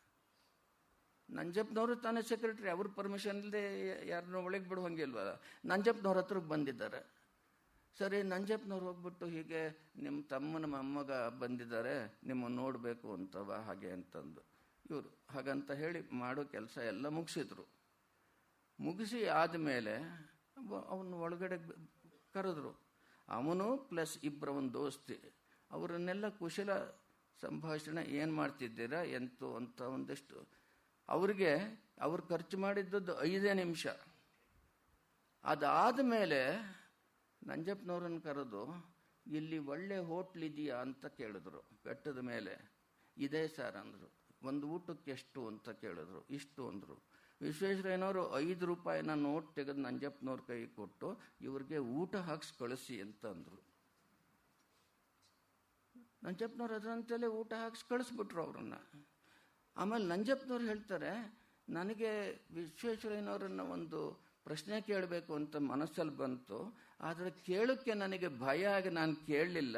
ಆದರೆ ಉತ್ತರ ನನಗೇ ಹೊಳೆಯಿತು ಏನಂದರೆ, ಎಸ್ ವಿ ಕೃಷ್ಣಮೂರ್ತಿರಾಯರು ಬಂದಾಗ ಅವರಿಗೆ ಕಾಫಿ, ಟೀ, ಹಣ್ಣು ಕೊಡು ಅಂತ ಹೇಳಿದ್ದಾರೆ. ಅದಕ್ಕೆ ಅವ್ರು ದುಡ್ಡು ಕೊಡಲಿಲ್ಲ. ಈ ಮಮ್ಮ ಅವರ ತಮ್ಮನ ಮೊಮ್ಮಕ್ಕಳು ಅವನ ಸ್ನೇಹಿತರು ಬಂದರು ಅಂತಂದರೆ ದುಡ್ಡು ಕೊಟ್ಟರಲ್ಲ ಯಾಕೆ ಯಾಕೆ ಇರಬಹುದು ಅಂತ. ನಂಜಪ್ಪನವ್ರ ಮನಸ್ಸಿನೊಳಗೆ ಬಂದದ್ದೇನು ಅಂತಂದರೆ ಈ ಕಾರ್ಖಾನೆ ಸರ್ಕಾರದ್ದು. ಎಸ್ ವಿ ಕೃಷ್ಣಮೂರ್ತಿರಾಯರು ಬಂದಿರೋದು ಮಲಸೀಮೆ ಡೆವಲಪ್ಮೆಂಟ್ನ ವಿಷಯ ತಿಳ್ಕೊಳ್ಳೋದಕ್ಕೋಸ್ಕರ ಸರ್ಕಾರದ ಕೆಲಸ. ಆದ್ದರಿಂದ ಅವರು ಕಾಫಿ ತಿಂಡಿಗೆ ಅರ್ಹರು. ಈ ಈ ಹುಡುಗ ಅವನು ಪರ್ಸನಲ್ ಆಗಿಬಿಡುತ್ತಾನೆ. ಊಟ ಹಾಕಿಸುವಾಗಿಲ್ಲ ಇಲ್ಲದೆ ಹೋಗಿದ್ದರೆ ಅವ್ರಿಗೆ ಅಡುಗೆಯವ್ರು ಇದ್ದರು ವಿಶ್ವೇಶ್ವರಯ್ಯನವ್ರಿಗೆ ಅಡುಗೆ ಮಾಡೋರು ಇದ್ದರು ಅದಕ್ಕೆ ಇನ್ನೊಂದು ಬೊಗ್ಸೆ ಅಕ್ಕಿ, ಇನ್ನೊಂದು ಬೊಗ್ಸೆ ಬೇಳೆ ಹಾಕಿದ್ರೆ ಆಗ್ತಾ ಇತ್ತಲ್ಲ. ಯಾಕೆ ಮಾಡಲಿಲ್ಲ ಅವರು ಅಂತ. ಅವ್ರು ಹೇಳ್ತಾರೆ, ಇಂಥ ಮನುಷ್ಯನನ್ನು ನಾನು ಕಲ್ಪಿಸ್ಕೊಂಡು ಇರಲಿಲ್ಲ ಹಾಗೆ ಅಂತ ಹೇಳ್ತಾರೆ ಇದನ್ನು. ಈ ಥರದ ಇಂಟಿಗ್ರಿಟಿ ನಮಗೆ ಕಬ್ಬಿಣದ ಕಾರ್ಖಾನೆ ಯಾತಕ್ಕೆ ಇದು ಇದಕ್ಕೆ ಬಂತು ಅಂದರೆ ನಮ್ಮ ಅಗತ್ಯಕ್ಕಿಂತ ಹೆಚ್ಚಾಗಿ ತಮ್ಮ ಕಡೆಯಿಂದ ಜನಗಳನ್ನು ತಂದು ತುಂಬಿ ತುಂಬಿ ಕೆಲಸಕ್ಕೆ ಸೇರಿಸ್ಬಿಟ್ರು ಅತ್ಲಿಗೆ. ಅವನಿಗೆ ಕೆಲಸ ಮಾಡೋ ಪ್ರವೃತ್ತಿ ಇದೆಯೋ ಅಥವಾ ಬುದ್ಧಿ ಇದೆಯೋ ಇರಲ್ವೋ ಹೇಗೋ ದೊಡ್ಡ ಕಾರ್ಖಾನೆ ಎಲ್ಲ ನಡೆಯುತ್ತೆ ಹಾಗೆ ಅಂತ ಅದು ಒನ್ ಆಫ್ ದಿ ರೀಸನ್ಸು ಅದು ಮುಳುಗಿದ್ದು. ಅಂತೂ ಕೊನೆಗೆ ಇದನ್ನೆಲ್ಲನೂ ಸಮರೈಸ್ ಮಾಡಿ ವಿಶ್ವೇಶ್ವರಯ್ಯನವರು ಆ ಕಬ್ಬಣದ ಕಾರ್ಖಾನೆಯ ವಾರ್ಷಿಕೋತ್ಸವ ಆಯ್ತಲ್ಲ, ಅದರೊಳಗೆ ಒಂದು ದೊಡ್ಡ ಭಾಷಣ ಮಾಡಿದ್ರು. ಅಂತಂದ್ರೆ, ಈ ನಿಮ್ಮ ಈ ಕಾರ್ಖಾನೆ ಆಡಳಿತದೊಳಗೆ ಇಂತಿಂಥ ದೋಷಗಳಿವೆ. ಇಂಟರ್ನ್ಯಾಷನಲ್ಲಿ ಇದಕ್ಕೆ ಇಂತಿಂಥ ಕಂಡೀಷನ್ಸ್ ಎಲ್ಲಾನು ಬಂದ್ಬಿಟ್ಟಿದೆ ಇವಾಗ. ಅದರಿಂದ ನೀವು ಹೀಗೆ ಹೀಗೆ ಮಾಡಿದ್ರೆ ಈ ಕಾರ್ಖಾನೆ ಉದ್ಧಾರವಾಗುತ್ತೆ. ಇಲ್ಲದೆ ಹೋದ್ರೆ ಅದು ಹೋಗಿಬಿಡುತ್ತೆ ಅಂತ ಹೇಳಿಬಿಟ್ಟು. ಅವರ ಭಾಷಣಕ್ಕೆ ತಕ್ಕನಾಗಿ ಬದಲಾವಣೆ ಅವರು ಮಾಡಿದ್ರಿಂದ ಮುಂದಿನ ಮೂರು ವರ್ಷಕ್ಕೆ ಕಾರ್ಖಾನೆ ರಿವೈವ್ ರಿವೈವ್ ಆಯಿತು ಅದನ್ನು. ಇದು ಇಂಟೆಗ್ರಿಟಿ ಹಾಗೆ ಅಂತ ಅಂದರೆ ನನಗೆ ವಿಶ್ವ, ಒಬ್ಬ ಯಾಕೆ ವಿಶ್ವೇಶ್ವರಯ್ಯನವ್ರ, ನನ್ನ ಹತ್ರ ವಿಶ್ವೇಶ್ವರಯ್ಯನವ್ರದ್ದು ಐದು ಇದಿದೆ, ಬೇರೆ ಬೇರೆ ಬಯೋಗ್ರಫಿಗಳು ಬೇರೆ, ಬೇರೆಯವರು ಬರೆದಿರೋದು. ನಾನು ಎಲ್ಲನೂ ಓದಿದ್ದೀನಿ. ಯಾಕೆ ಅಂತ ಅಂದರೆ ಒಂದು ಜನಕ್ಕೆ ಉಪಕಾರ ಮಾಡಬೇಕು ಅನ್ನುವಂಥ ಒಂದು ಕನಸು, ಆ ಕನಸನ್ನು ರಿಯಲೈಸ್ ಮಾಡುವಂಥ ಒಂದು ಟೆಕ್ನಿಕಲ್ ನಾಲೆಜ್ಜು ಆ ಟೆಕ್ನಿಕಲ್ ನಾಲೆಜನ್ನು ಅಪ್ಲೈ ಮಾಡುವಂಥ ಅವಕಾಶ ಅವ್ರಿಗೆ ಅವರಲ್ಲಿ ಇತ್ತು. ಅವ್ರಿಗೆ ಆ ಅವಕಾಶ ಕೂಡ ಒದಗಿತು. ಅದನ್ನು ಅಷ್ಟು ಪ್ರಾಮಾಣಿಕವಾಗಿ ಮಾಡಿದಂಥ ವ್ಯಕ್ತಿ ನಮ್ಮ ಕರ್ನಾಟಕದವರು ಅಂತ ಅನ್ನೋದು ಒಂದು ಇದು ಸೇರಿರಬಹುದು. ಅದು ಸರಿ, ನನಗೆ ನಿಮ್ಮ ಆದರ್ಶ ಪುರುಷರು ಯಾರು ಅಂತ ಅನ್ನೋದರಲ್ಲಿ ಒಂದು ವಿಶ್ವೇಶ್ವರಯ್ಯನವರು ನನ್ನ ಕಣ್ಣಿಗೆ ಕಂಡು ಇನ್ನೊಂದು ಡಿ ವಿ ಜಿ. ವಿಶ್ವೇಶ್ವರಯ್ಯನವ್ರಿಗಿದ್ದಂಥ ಎಷ್ಟು ಅವಕಾಶಗಳು ಡಿ ವಿಗೆ ಜಿ ವಿ ಜಿಗೆ ಇರಲಿಲ್ಲ. ಅವರೇನು ಎಂಜಿನಿಯರ್ ಆಗಿರಲಿಲ್ಲ. ಅಥವಾ ವಿಶ್ವೇಶ್ವರಯ್ಯನವ್ರಿಗೆ ಆರ್ಥಿಕವಾದ ಬಲ ಇತ್ತು. ಅವರು ಅಲ್ಲಿ ಮುಂಬೈನೊಳಗೆ ಕೆಲಸದಲ್ಲಿದ್ದಾಗಲೂ ಕೂಡ ಅವ್ರಿಗೆ ಸಂಬಳ ಬರ್ತಾ ಇತ್ತು. ಅಲ್ಲಿಂದ ಇಲ್ಲಿಗೆ ಬಂದಾಗ ಅಲ್ಲಿ ಪೆನ್ಷನ್ನು ಬರ್ತಾ ಇತ್ತು ಅವ್ರಿಗೆ. ಬರ್ತಿತ್ತು ಅಂತ ಅಂದ್ರೇನು ದುಡ್ಡು ಕರಪ್ಟ್ ಆಗಬೇಡ ಅಂತ ಏನಿಲ್ಲ. ಅದು ಭಾರತ ದೇಶದೊಳಗೆ. ಅಂಥದ್ರೊಳಗೆ ಡಿ ವಿ ಜಿ ಆ ಇಂಟೆಗ್ರಿಟಿಯನ್ನು ಕಾಪಾಡಿಕೊಂಡ್ರಲ್ಲ. ಅದೇನು ಕಡಿಮೆ ಅಲ್ಲ ಇದರೊಳಗೆಲ್ಲ. ಇನ್ನೊಂದು ವ್ಯತ್ಯಾಸ ನನಗೇನು ಕಾಣುತ್ತೆ ಅಂದರೆ ವಿಶ್ವೇಶ್ವರಯ್ಯನವರು ಒಂದು ಥರದೊಳಗೆ ಅನ್ಅಪ್ರೋಚಬಲ್ ಅವರು ಬಹಳ ಬಿಗಿ. ಡಿ ವಿ ಜಿ ಹಾಗಲ್ಲ, ಯಾರು ಬೇಕಾದರೂ ಅಪ್ರೋಚ್ ಮಾಡ್ಬೋದು. ಅವ್ರು ಬೇಕಾದಷ್ಟು ಜೋಕ್ ಮಾಡ್ತಾ ಇದ್ರು. ತಮ್ಮೇಲೂ ತಾವು ಜೋಕ್ ಮಾಡ್ಕೋತಾ ಇದ್ರು. ಈ ಥರದೊಳಗೆ, ಒಂದು ಥರದೊಳಗೆ ಒಂದು ಆನಂದಮಯ ಲೋಕದೊಳಗೂ ಇರ್ತಾ ಇತ್ತು, ಕರ್ಮಯೋಗದಲ್ಲೂ ಇರ್ತಾ ಇತ್ತು ಆಮೇಲೆ ಅದರಲ್ಲಿ ಒಂದು ಕಾವ್ಯ ಲೋಕದೊಳಗೂ ಇರ್ತಾ ಇತ್ತು ಡಿ ವಿ ಜಿ ಅವರ ಈ ಪುಸ್ತಕಗಳನ್ನು ಓದಿದರೆ ನಿಮಗೆ ಗೊತ್ತಾಗುತ್ತೆ, ಜೀವನಕ್ಕೂ, ಜೀವನದ ಬೇರೆ ಬೇರೆ ಮೌಲ್ಯಗಳಿಗೂ, ಆ ಮೌಲ್ಯಗಳಲ್ಲಿ ಕಾವ್ಯ, ಕಾವ್ಯದ ಫಂಕ್ಷನ್ ಏನು, ಕಾವ್ಯದ ಮೌಲ್ಯ ಏನು, ನರ್ತನದ ಫಂಕ್ಷನ್ ಏನು, ನರ್ತನದ ಮೌಲ್ಯ ಏನು, ಸಂಗೀತದ ಮೌಲ್ಯ ಏನು, ಶಿಲ್ಪದ ಮೌಲ್ಯ ಏನು, ದೇವಸ್ಥಾನದ ಮೌಲ್ಯ ಏನು ಹೀಗೆ ಪ್ರತಿಯೊಂದರದ್ದು ಮೌಲ್ಯಗಳು ಏನು ಅಂತ ಮಾಡಿ ಯಾವುದಕ್ಕೂ ಈ ಮೌಲ್ಯಗಳಿಗಿರುವಂಥ ಪರಸ್ಪರ ಸಂಬಂಧವೇನು? ಪರಸ್ಪರ ತರತಮಗಳು ಏನು? ಇದು ಎಲ್ಲನೂ ಚಿಂತನೆ ಮಾಡಿದ್ದಾರೆ. ಇದು ಈ ಮೌಲ್ಯ ಮೀಮಾಂಸೆ. ಮೌ ಯಾವುದಕ್ಕೂ ಮೌಲ್ಯ ಮೀಮಾಂಸೆ ಅಂತ ಅನ್ನೋದು ಯಾವುದೋ ಈ ಕಾನೂನಿದೆ. ಕಾನೂನು ಕಾನೂನು ಕಾನೂನು ಹೇಳುತ್ತೆ ಹೀಗೆ, ಇದು ದಿಸ್ ಇಸ್ ದಿ ರೂಲ್ ಅಂತವ. ಆ ಕಾನೂನನ್ನು ಯಾತಕ್ಕೆ ಇದನ್ನು ಮಾಡಿದ್ದಾರೆ? ಅದರಲ್ಲಿರುವಂಥ ಮಾರಲ್ಸ್ ಏನು? ಅಂತ ಅನ್ನೋದು ಮೌಲ್ಯ ಮೀಮಾಂಸೆಗೆ ಸೇರಿದಂಥದ್ದು. ಡಿ ವಿ ಜಿ ಈ ಮಟ್ಟದೊಳಗೆ ಕಾನೂನನ್ನು ಕೂಡ ಅಧ್ಯಯನ ಮಾಡಿದ್ರು. ಇದು ಒಂದು ಥರದೊಳಗೆ ಅವರು ದೊಡ್ಡ ಫಿಲಾಸಫರು ಇನ್ನೊಂದು ಥರದೊಳಗೆ ಅವರು ಕವಿ ಇನ್ನೊಂದು ಬಹಳ ಆದರ್ಶವಾದಂಥ ಮನುಷ್ಯರು. ಇನ್ನೊಂದು ಥರದೊಳಗೆ ಎಲ್ರಿಗೂ ಸಿಗ್ತಾ ಇರುವಂಥ ಈ ಬಂಡೆ ಮೇಲೆ ಕೂತ್ಕೊಂಡು ಕಡಲೆಕಾಯಿ ತಿನ್ಕೊಂಡು ಬೇಕಾದ ಹಟ್ಟನು ಹೊಡ್ಕೊಳ್ಳುವರು. ಆ ಥರದ ಸಿಂಪಲ್ ಮನುಷ್ಯ ಕೂಡ ಇದರೊಳಗೆಲ್ಲನೂ. ಅದಕ್ಕೋಸ್ಕರವಾಗಿ ಅವರು ನಿಜವಾಗ್ಲೂ ವಿಸ್ಮಯಕಾರಕರಾದಂಥ ಮನುಷ್ಯರು ಅವರು. ಅಂಥವರನ್ನು ಕುರಿತು ಅವರ ಬರವಣಿಗೆಗಳನ್ನು ಎಲ್ಲರೂ ಕೂಡ, ಎಲ್ರಿಗೂ ಅದು ಓದೋಕ್ಕಾಗಲ್ಲ ಸುಮಾರು ಆರು ಸಾವಿರ ಪುಟಗಳನ್ನು ಎಲ್ರಿಗೂ ಓದೋಕ್ಕಾಗಲ್ಲ ಅದು ಇರಬೇಕು. ಆದರೆ ಎಲ್ರಿಗೂ ಓದೋಕ್ಕೆ ಬೇಕಾದ ರೀತಿಯಲ್ಲಿ ಯಾವ್ಯಾವುದು ಮುಖ್ಯವೋ ಅದನ್ನು, ಎಷ್ಟೋ ಇದನ್ನು ಲೇಖನಗಳನ್ನು ರೆಡ್ಯೂಸ್ ಮಾಡಿ, ಸಂಕ್ಷಿಪ್ತ ಮಾಡಿ, ಈ ಎರಡು ವಾಲ್ಯೂಮನ್ನು ಮಾಡಿರುವಂಥದ್ದು ಇದು ನಿಜವಾಗಿಯೂ ಸ್ತುತ್ತರ್ಹವಾದಂಥ ಕೆಲಸ. ಇದನ್ನು ಓದಕ್ಕೆ ಸಾಧ್ಯವಿಲ್ಲದೆ ಇರುವಂಥವ್ರು ಅದನ್ನೆಲ್ಲ, ಅದನ್ನು ಓದಕ್ಕೆ ಸಾಧ್ಯವಿಲ್ಲದೆ ಇರೋರು ದಯವಿಟ್ಟು ಇದನ್ನು ಓದಬೇಕು. ಇವತ್ತಿನ ಕಾರ್ಯಕ್ರಮ ಏರ್ಪಡಿಸಿರೋದು ಅಂತ ಅನ್ನೋದು ಬರೀ ನನ್ನ ಅಮೃತ ಹಸ್ತದಿಂದ ಅಮೃತ ಮೃತ ಹಸ್ತ ನನಗೆ ಅದರಲ್ಲೂ ನಂಬಿಕೆ ಇಲ್ಲ. ಆದರೆ ಮುಖ್ಯವಾಗಿ ಏನು ಅಂತಂದರೆ, ಇದು ಜನಗಳಿಗೆ ಈ ಪುಸ್ತಕ ತಲುಪಬೇಕು, ಅದಕ್ಕೋಸ್ಕರವಾಗಿ ಇವತ್ತಿನ ಕಾರ್ಯಕ್ರಮ ಏರ್ಪಡಿಸಿದ್ದಾರೆ. ಇದರಲ್ಲಿ ಭಾಗವಹಿಸುವುದು ನನಗೆ, ನಾನು ಮೊದಲೇ ಹೇಳಿದಾಗೆ ಅದು ನನ್ನ ಪುಣ್ಯ ಅಂತ ತಿಳ್ಕೊಂಡಿದ್ದೀನಿ. ನಮಸ್ಕಾರ.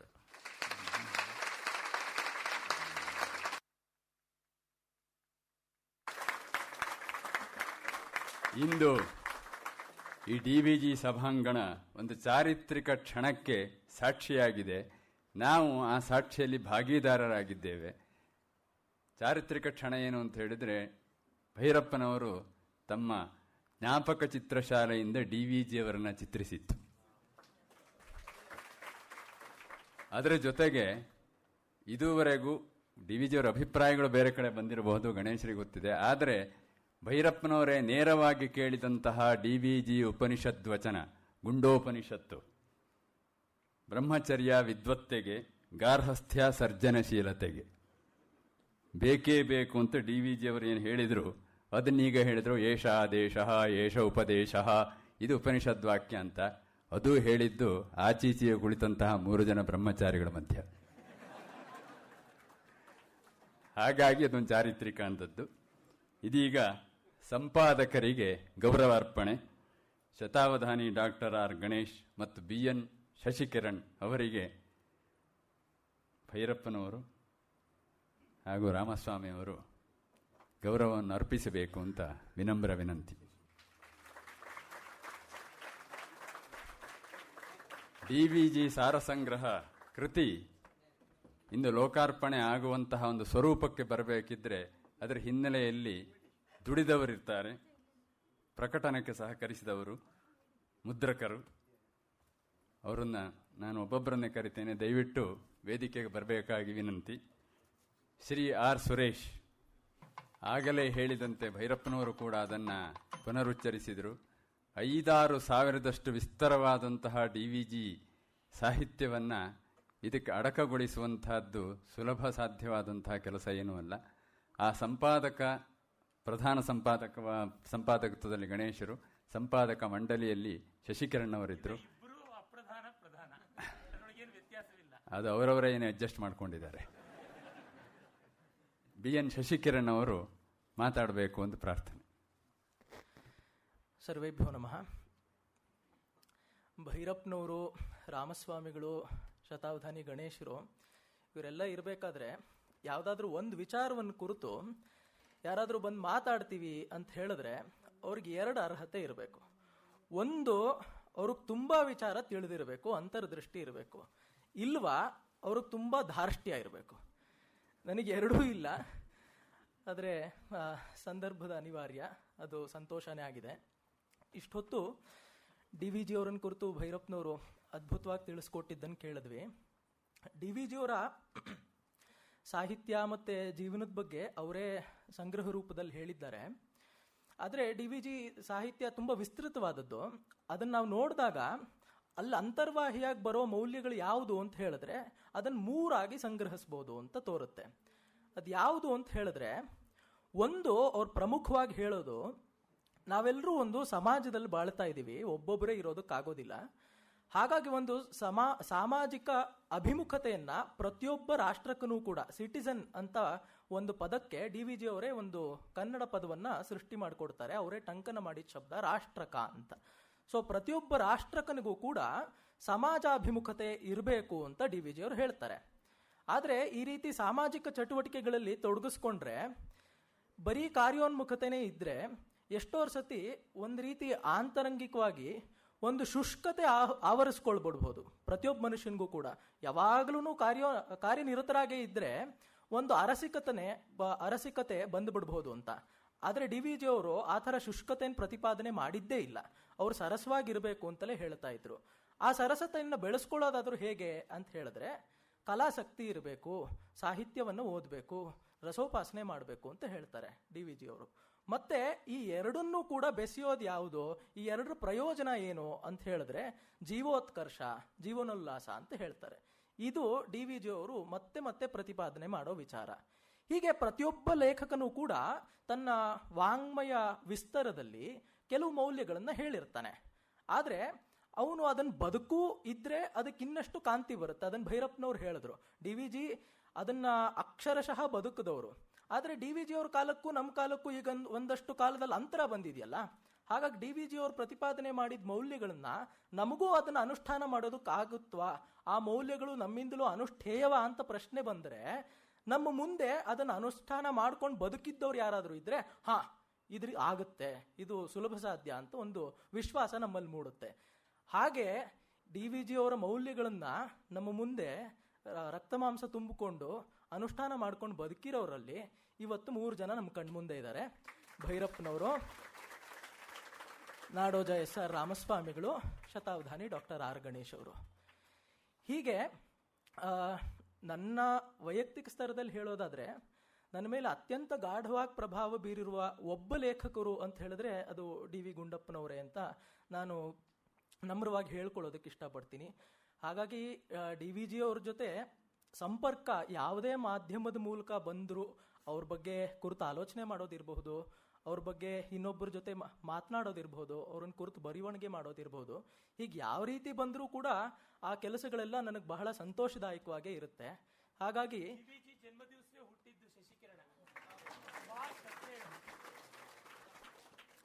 ಹಾಗಾಗಿ ಈ ಕೆಲಸವನ್ನ ಗೋಖಲೆ ವಿಚಾರ ಸಂಸ್ಥೆಯ ಮೂಲಕ ಯಾವುದು ನನಗೆ ಮಾಡಬೇಕು ಅಂತ ಅವಕಾಶ ಒದಗುತ್ತೋ ಅದು ನನಗೆ ಸಂತೋಷದ ಕರ್ತವ್ಯ ಹೌದು ಅಂತ ನಾನು ಭಾವಿಸ್ಕೊಂಡು ಅದನ್ನು ಒಪ್ಪಿಕೊಂಡಿದ್ದಾಯಿತು ಡಿ ವಿ ಜಿ ಅವ್ರದ್ದು ಅವರು ಎಷ್ಟೇ ಸರಸವಾದ ಸುಲಭ ಸಾಧ್ಯರಾದ ವ್ಯಕ್ತಿಗಳಾಗಿದ್ದರೂ ಕೂಡ ಅವರು ಪ್ರತಿಪಾದನೆ ಮಾಡಿದ ಮೌಲ್ಯಗಳಿವೆಯಲ್ಲ, ಅವು ನಿಜವಾಗ್ಲೂ ಗಹನ.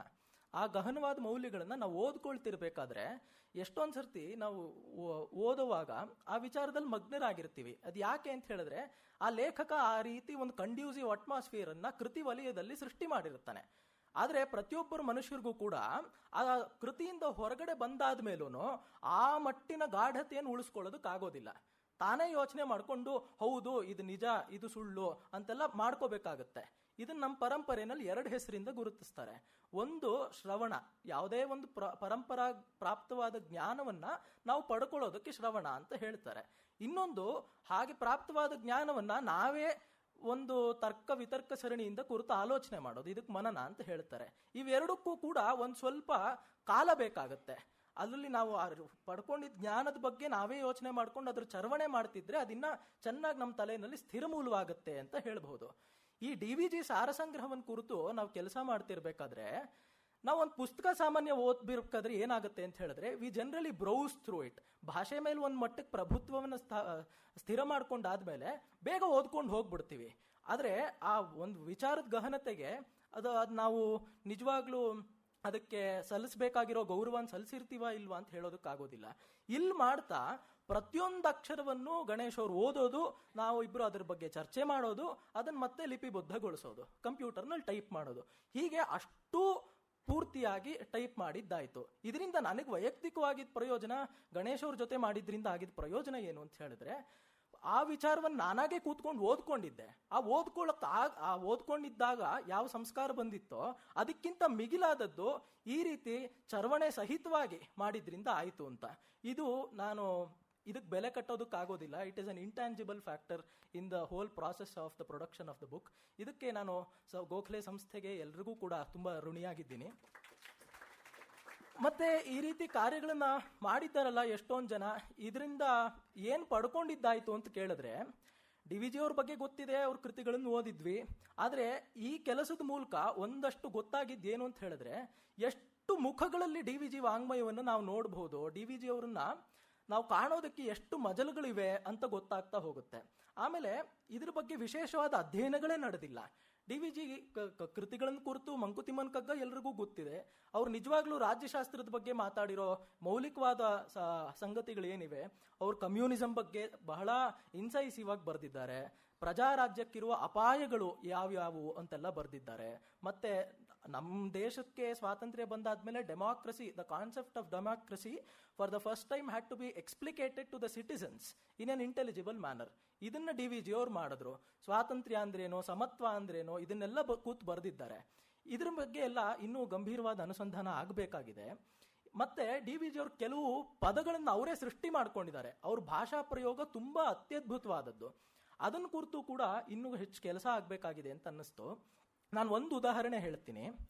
ಈಗಿನ ಕಾಲದಲ್ಲಿ ಅದು ಹೆಚ್ಚು ಪ್ರಸ್ತುತ ಆಗ್ಬೋದು ಅಂತ ನಂಗೆ ಅನ್ಸುತ್ತೆ. ನಮಗೆ ಇವಾಗ ಎಲ್ಲದರ ಬಗ್ಗೆನೂ ಇಂಟರ್ನೆಟ್ಗೆ ಆಕ್ಸೆಸ್ ಸಿಕ್ಬಿಟ್ಟಿರೋದ್ರಿಂದ ಯಾವುದೇ ವಿಚಾರವಾಗಲಿ ಇಂಟರ್ನೆಟ್ನಲ್ಲಿ ಹುಡುಕಿದ್ರೆ ಎಲ್ರಿಗೂ ಅದ್ರ ಬಗ್ಗೆ ಒಂದಿಷ್ಟು ಮಾಹಿತಿ ಸಿಕ್ಕೇ ಸಿಗುತ್ತೆ. ಆದ್ದರಿಂದ ಎಲ್ರಿಗೂ ಒಂದು ಸರ್ವಜ್ಞ ಪೀಠಾರೋಹಣ ಪ್ರತಿಯೊಬ್ಬರು ತಮ್ಮ ತಲೆಯಲ್ಲಿ ತಾವೇ ಮಾಡ್ಕೊಂಡ್ಬಿಟ್ಟಿರ್ತೀವಿ. ಹೀಗಿರ್ಬೇಕಾದ್ರೆ ಅದನ್ನ ನೋಡೋದು ಹೇಗೆ? ಆ ವಿಚಾರದ ಬಗ್ಗೆ ನಾವು ಗಮನ ಹರಿಸೋದು ಹೇಗೆ? ಇದಕ್ಕೆ ಏನಾದರೂ ಒಂದು ಶಬ್ದ ಇದೆಯಾ?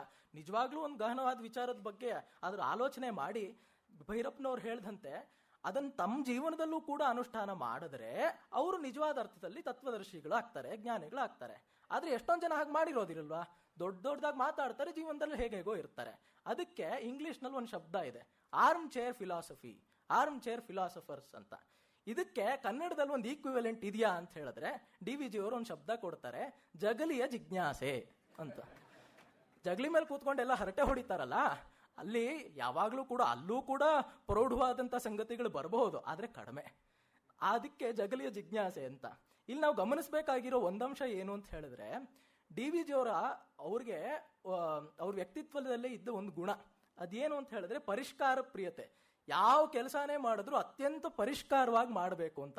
ಇಲ್ಲಿ ನೋಡಿ, ಜಗಲಿಯ ಜಿಜ್ಞಾಸೆ. ಇಲ್ಲೊಂದು ಪ್ರಾಸ ಇಟ್ಟಿದ್ದಾರೆ ಅವರು. ಜಕಾರ ಪ್ರಾಸ. ಈ ರೀತಿ ಅವ್ರಿಗೆ, ಆ ಹೀಗೆ ಮಾಡಬೇಕಾದ್ರೆ ಎಷ್ಟೊಂದ್ ಸರ್ತಿ ಈ ಪರಿಷ್ಕಾರ ಪ್ರಿಯತೆಯ ಗುಣ ಅವರಲ್ಲಿ ಇದ್ದಿದ್ರಿಂದ ಅವ್ರಿಗೆ ಎಷ್ಟೋ ಪಾಪ ಸಂಕಟಗಳು ಕೂಡ ಒದಗ್ಬಿಡವು. ಅಂತ ಹೇಳಿದ್ರೆ ಏನೋ ದೊಡ್ಡ ಸಂಕಟಗಳಲ್ಲ, ಅವ್ರು ಪರಿಷ್ಕಾರವಾಗಿ ಹಲ್ಲುಜ್ಜಬೇಕು ಅಂತ ಒಂದಿನ ಅಂದ್ಕೊಂಡ್ಬಿಟ್ರಂತೆ. ಅದಕ್ಕೆ ಆತರ ಪಾಪ ಹಾಗೆ ಮಾಡಕ್ ಹೋಗ್ಬಿಟ್ಟು ಒಸಡುಗಳಲ್ಲೆಲ್ಲ ರಕ್ತ ಬರೆಸ್ಕೊಂಡ್ರು. ಹೀಗೆ he was not afraid to experiment everything on himself ಈ ರೀತಿ ಒಂದು ದೊಡ್ಡ ವಿಚಾರಗಳನ್ನು ಹೇಳ್ತಾ ಅವ್ರು ಅಷ್ಟನ್ನೇ ಸುಲಭರಾಗಿದ್ದರು ಅವ್ರ ಭಾಷೆಯನ್ನು ಕೂಡ ಅಷ್ಟು ಸುಲಭವಾಗಿ, ಆದರೆ ಸುಷ್ಠುವಾಗಿ ಬಳಸ್ತಾ ಇದ್ರು ಡಿ ವಿ ಜಿ ಅಂತ. ಹೀಗೆ ಎಷ್ಟೋ ವಿಚಾರಗಳ ಬಗ್ಗೆ ಅವರು ಮಾತಾಡಿದ್ದಾರೆ. ಆಸಕ್ತರು ಋತಸತ್ಯ ಧರ್ಮದ ಬಗ್ಗೆ ಅವರು ಹೇಳಿರೋ ಮಾತುಗಳನ್ನ ಅವಶ್ಯವಾಗಿ ಗಣನೆ ಮಾಡಬೇಕು ಅಂತ ಅನ್ಸುತ್ತೆ. ಅವರು ಋತಸತ್ಯ ಧರ್ಮ ಅಂತಲೇ ಒಂದು ಸಣ್ಣ ಪುಸ್ತಕ ಬರೆದಿದ್ದಾರೆ. ಜೊತೆಗೆ ಮಹಾಭಾರತ ಪಾತ್ರಗಳು ಅಂತ ಯಾವ್ದ, ಯಾವ ಒಂದು ಲಿಟರರಿ ಕ್ರಿಟಿಸಿಸಮ್ ಮಾಡಿದ್ದಾರೆ. ಅಲ್ಲಿ ಒಂದು ಸೆಕ್ಷನ್ ಇಟ್ಟಿದ್ದಾರೆ. ಕಾಲದ ಚಕ್ರಿಕ ಗತಿ ಎಂಥದ್ದು. ಕಾಲ ಕಾಲ ಅಂದ್ರೆ ಏನು? ದೇಶ ಕಾಲಗಳ ಬಗ್ಗೆ ಡಿ ವಿ ಜಿ ತುಂಬಾ ಪ್ರಗಲ್ಭವಾದ ಚಿಂತನೆ ನಡೆಸಿದ್ದಾರೆ. ಅದ್ರ ಮೇಲೂ ಕೂಡ ಇನ್ನ ಹೆಚ್ಚು ಬೆಳಕು ಚೆಲ್ಲಬೇಕಾಗಿದೆ ಈ ರೀತಿ ಎಷ್ಟೋ ಆಯಾಮಗಳಲ್ಲಿ ಡಿ ವಿ ಜಿ ವಾಂಗ್ಮಯವನ್ನ ನಾವು ವಿಶ್ಲೇಷಿಸೋದಕ್ಕೆ ಅವಕಾಶ ಇದೆ ಅಂತ. ಮತ್ತೆ ಇದೆಲ್ಲ ಒಂದು ಕಾಲಬಾಹ್ಯವಾದ ಸಂಗತಿಗಳು, ಇದನ್ನ ಪ್ರೆಸೆಂಟ್ ಡೇ ಜನರೇಷನ್ ಏನಾದರೂ ಹೇಳಬೇಕಾ ಅಂತಿದ್ರೆ, ಡಿ ವಿ ಜಿ ವಾಂಗ್ಮಯವೇ ಅದು ಎಲ್ಲ ಕಾಲಕ್ಕೂ ಸಲ್ಲುವಂಥದ್ದು ಅನ್ನೋ ಒಂದು ತಾತ್ವಿಕ ಉತ್ತರ ಇದ್ದೇ ಇದೆ. ಆದರೆ ಇದು ಎಸ್ಕೇಪಿಸಮ್ ಉದ್ರ ಆಗುತ್ತೆ, ಏನಾದರೂ ಒಂದು ಸ್ಪೆಸಿಫಿಕ್ ಆಗಿ ಹೇಳಿ ಅಂತ ಹೇಳಿದ್ರೆ ಇವತ್ತು ನಮ್ಗೆ ಎಲ್ಲ ಕಡೆಯಿಂದನೂ ಕೇಳಿಸ್ಕೊ, ಕೇಳ್ತಾ ಬರ್ತಿದೆಯಲ್ಲ ಒಂದು ಶಬ್ದ ಪರ್ಸ್ನಾಲಿಟಿ ಡೆವಲಪ್ಮೆಂಟ್ ಅಂತ. ಎವ್ರಿಬಡಿ ಸ್ಪೀಕ್ಸ್ ಅಬೌಟ್ ಇಟ್ ಅದು ನಿಜವಾಗ್ಲೂ ವ್ಯಕ್ತಿತ್ವ ವಿಕಸನ ಅಂದ್ರೆ ಏನು ಅಂತ ನಾವು ತಿಳ್ಕೋಬೇಕಾದ್ರೆ ಡಿ ವಿ ಜಿ ಒಂದು ಸಂಸ್ಕೃತಿ ಅಂತ ಒಂದು ಸಣ್ಣ ಪುಸ್ತಕ ಬರೆದಿದ್ದಾರೆ. ಅದನ್ನು ಓದಿದ್ರೆ ಅದರಲ್ಲಿ ಸುಸಂಸ್ಕೃತನೆಂಥವನು ಅಂತ ಒಂದಿದೆ. ಆ ಸೆಕ್ಷನ್ ಓದ್ಕೊಂಡ್ರೆ ಈ ಪರ್ಸ್ನಾಲಿಟಿ ಡೆವಲಪ್ಮೆಂಟ್ ಅಂತ ಒಂದು ದೊಡ್ಡ ರ್ಯಾಕೆಟ್ ಆಗಿದೆಯಲ್ಲ, ಅದರ ಅವಶ್ಯಕತೆ ಯಾವ ವಿವೇಕಿಗೂ ಬೇಕಾಗೋದಿಲ್ಲ ಅಂತ. ಅವ್ರು ಐದು ಶಬ್ದದಲ್ಲಿ ಹಿಡಿದಿಟ್ಟು ಬಿಡ್ತಾರೆ ಸುಸಂಸ್ಕೃತನೆಂಥವನು ಅಂತ ಹೇಳಿದ್ರೆ, ಯಾರಲ್ಲಿ ಈ ಐದು ಗುಣಗಳು ಸಮ್ಮಿಳಿತವಾಗಿರುತ್ತೋ ಅವನು ಸುಸಂಸ್ಕೃತ. ಏನ ಐದು ಗುಣಗಳು?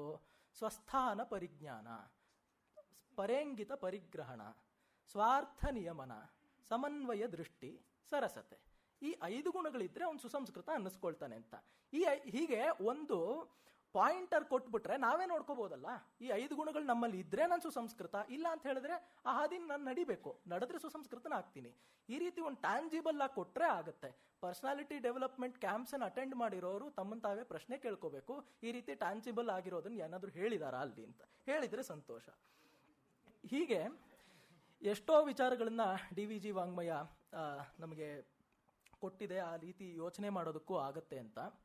ಈ ಕೆಲಸದಲ್ಲಿ ನಮಗೆ ಪಾಲ್ಗೊಳ್ಳೋದಕ್ಕೆ ನನಗೆ ವೈಯಕ್ತಿಕವಾಗಿ ಪಾಲ್ಗೊಳ್ಳೋದಕ್ಕೆ ಅವಕಾಶ ಕೊಟ್ಟಂತಹ ಗೋಖಲೆ ಸಾರ್ವಜನಿಕ ವಿಚಾರ ಸಂಸ್ಥೆಗೆ ನಾಡೋಜ ಎಸ್ ಆರ್ ರಾಮಸ್ವಾಮಿ ಅವರಿಗೆ ಮತ್ತು ಮುಖ್ಯವಾಗಿ ಇಲ್ಲಿನ ಕಾರ್ಯದರ್ಶಿ ಶ್ರೀ ರಾಮು ಅವರಿದ್ದಾರೆ. ಅವರು ಪ್ರತಿ ಹಂತದಲ್ಲೂ ನಮಗೆ ಯಾವುದೇ ರೀತಿಯ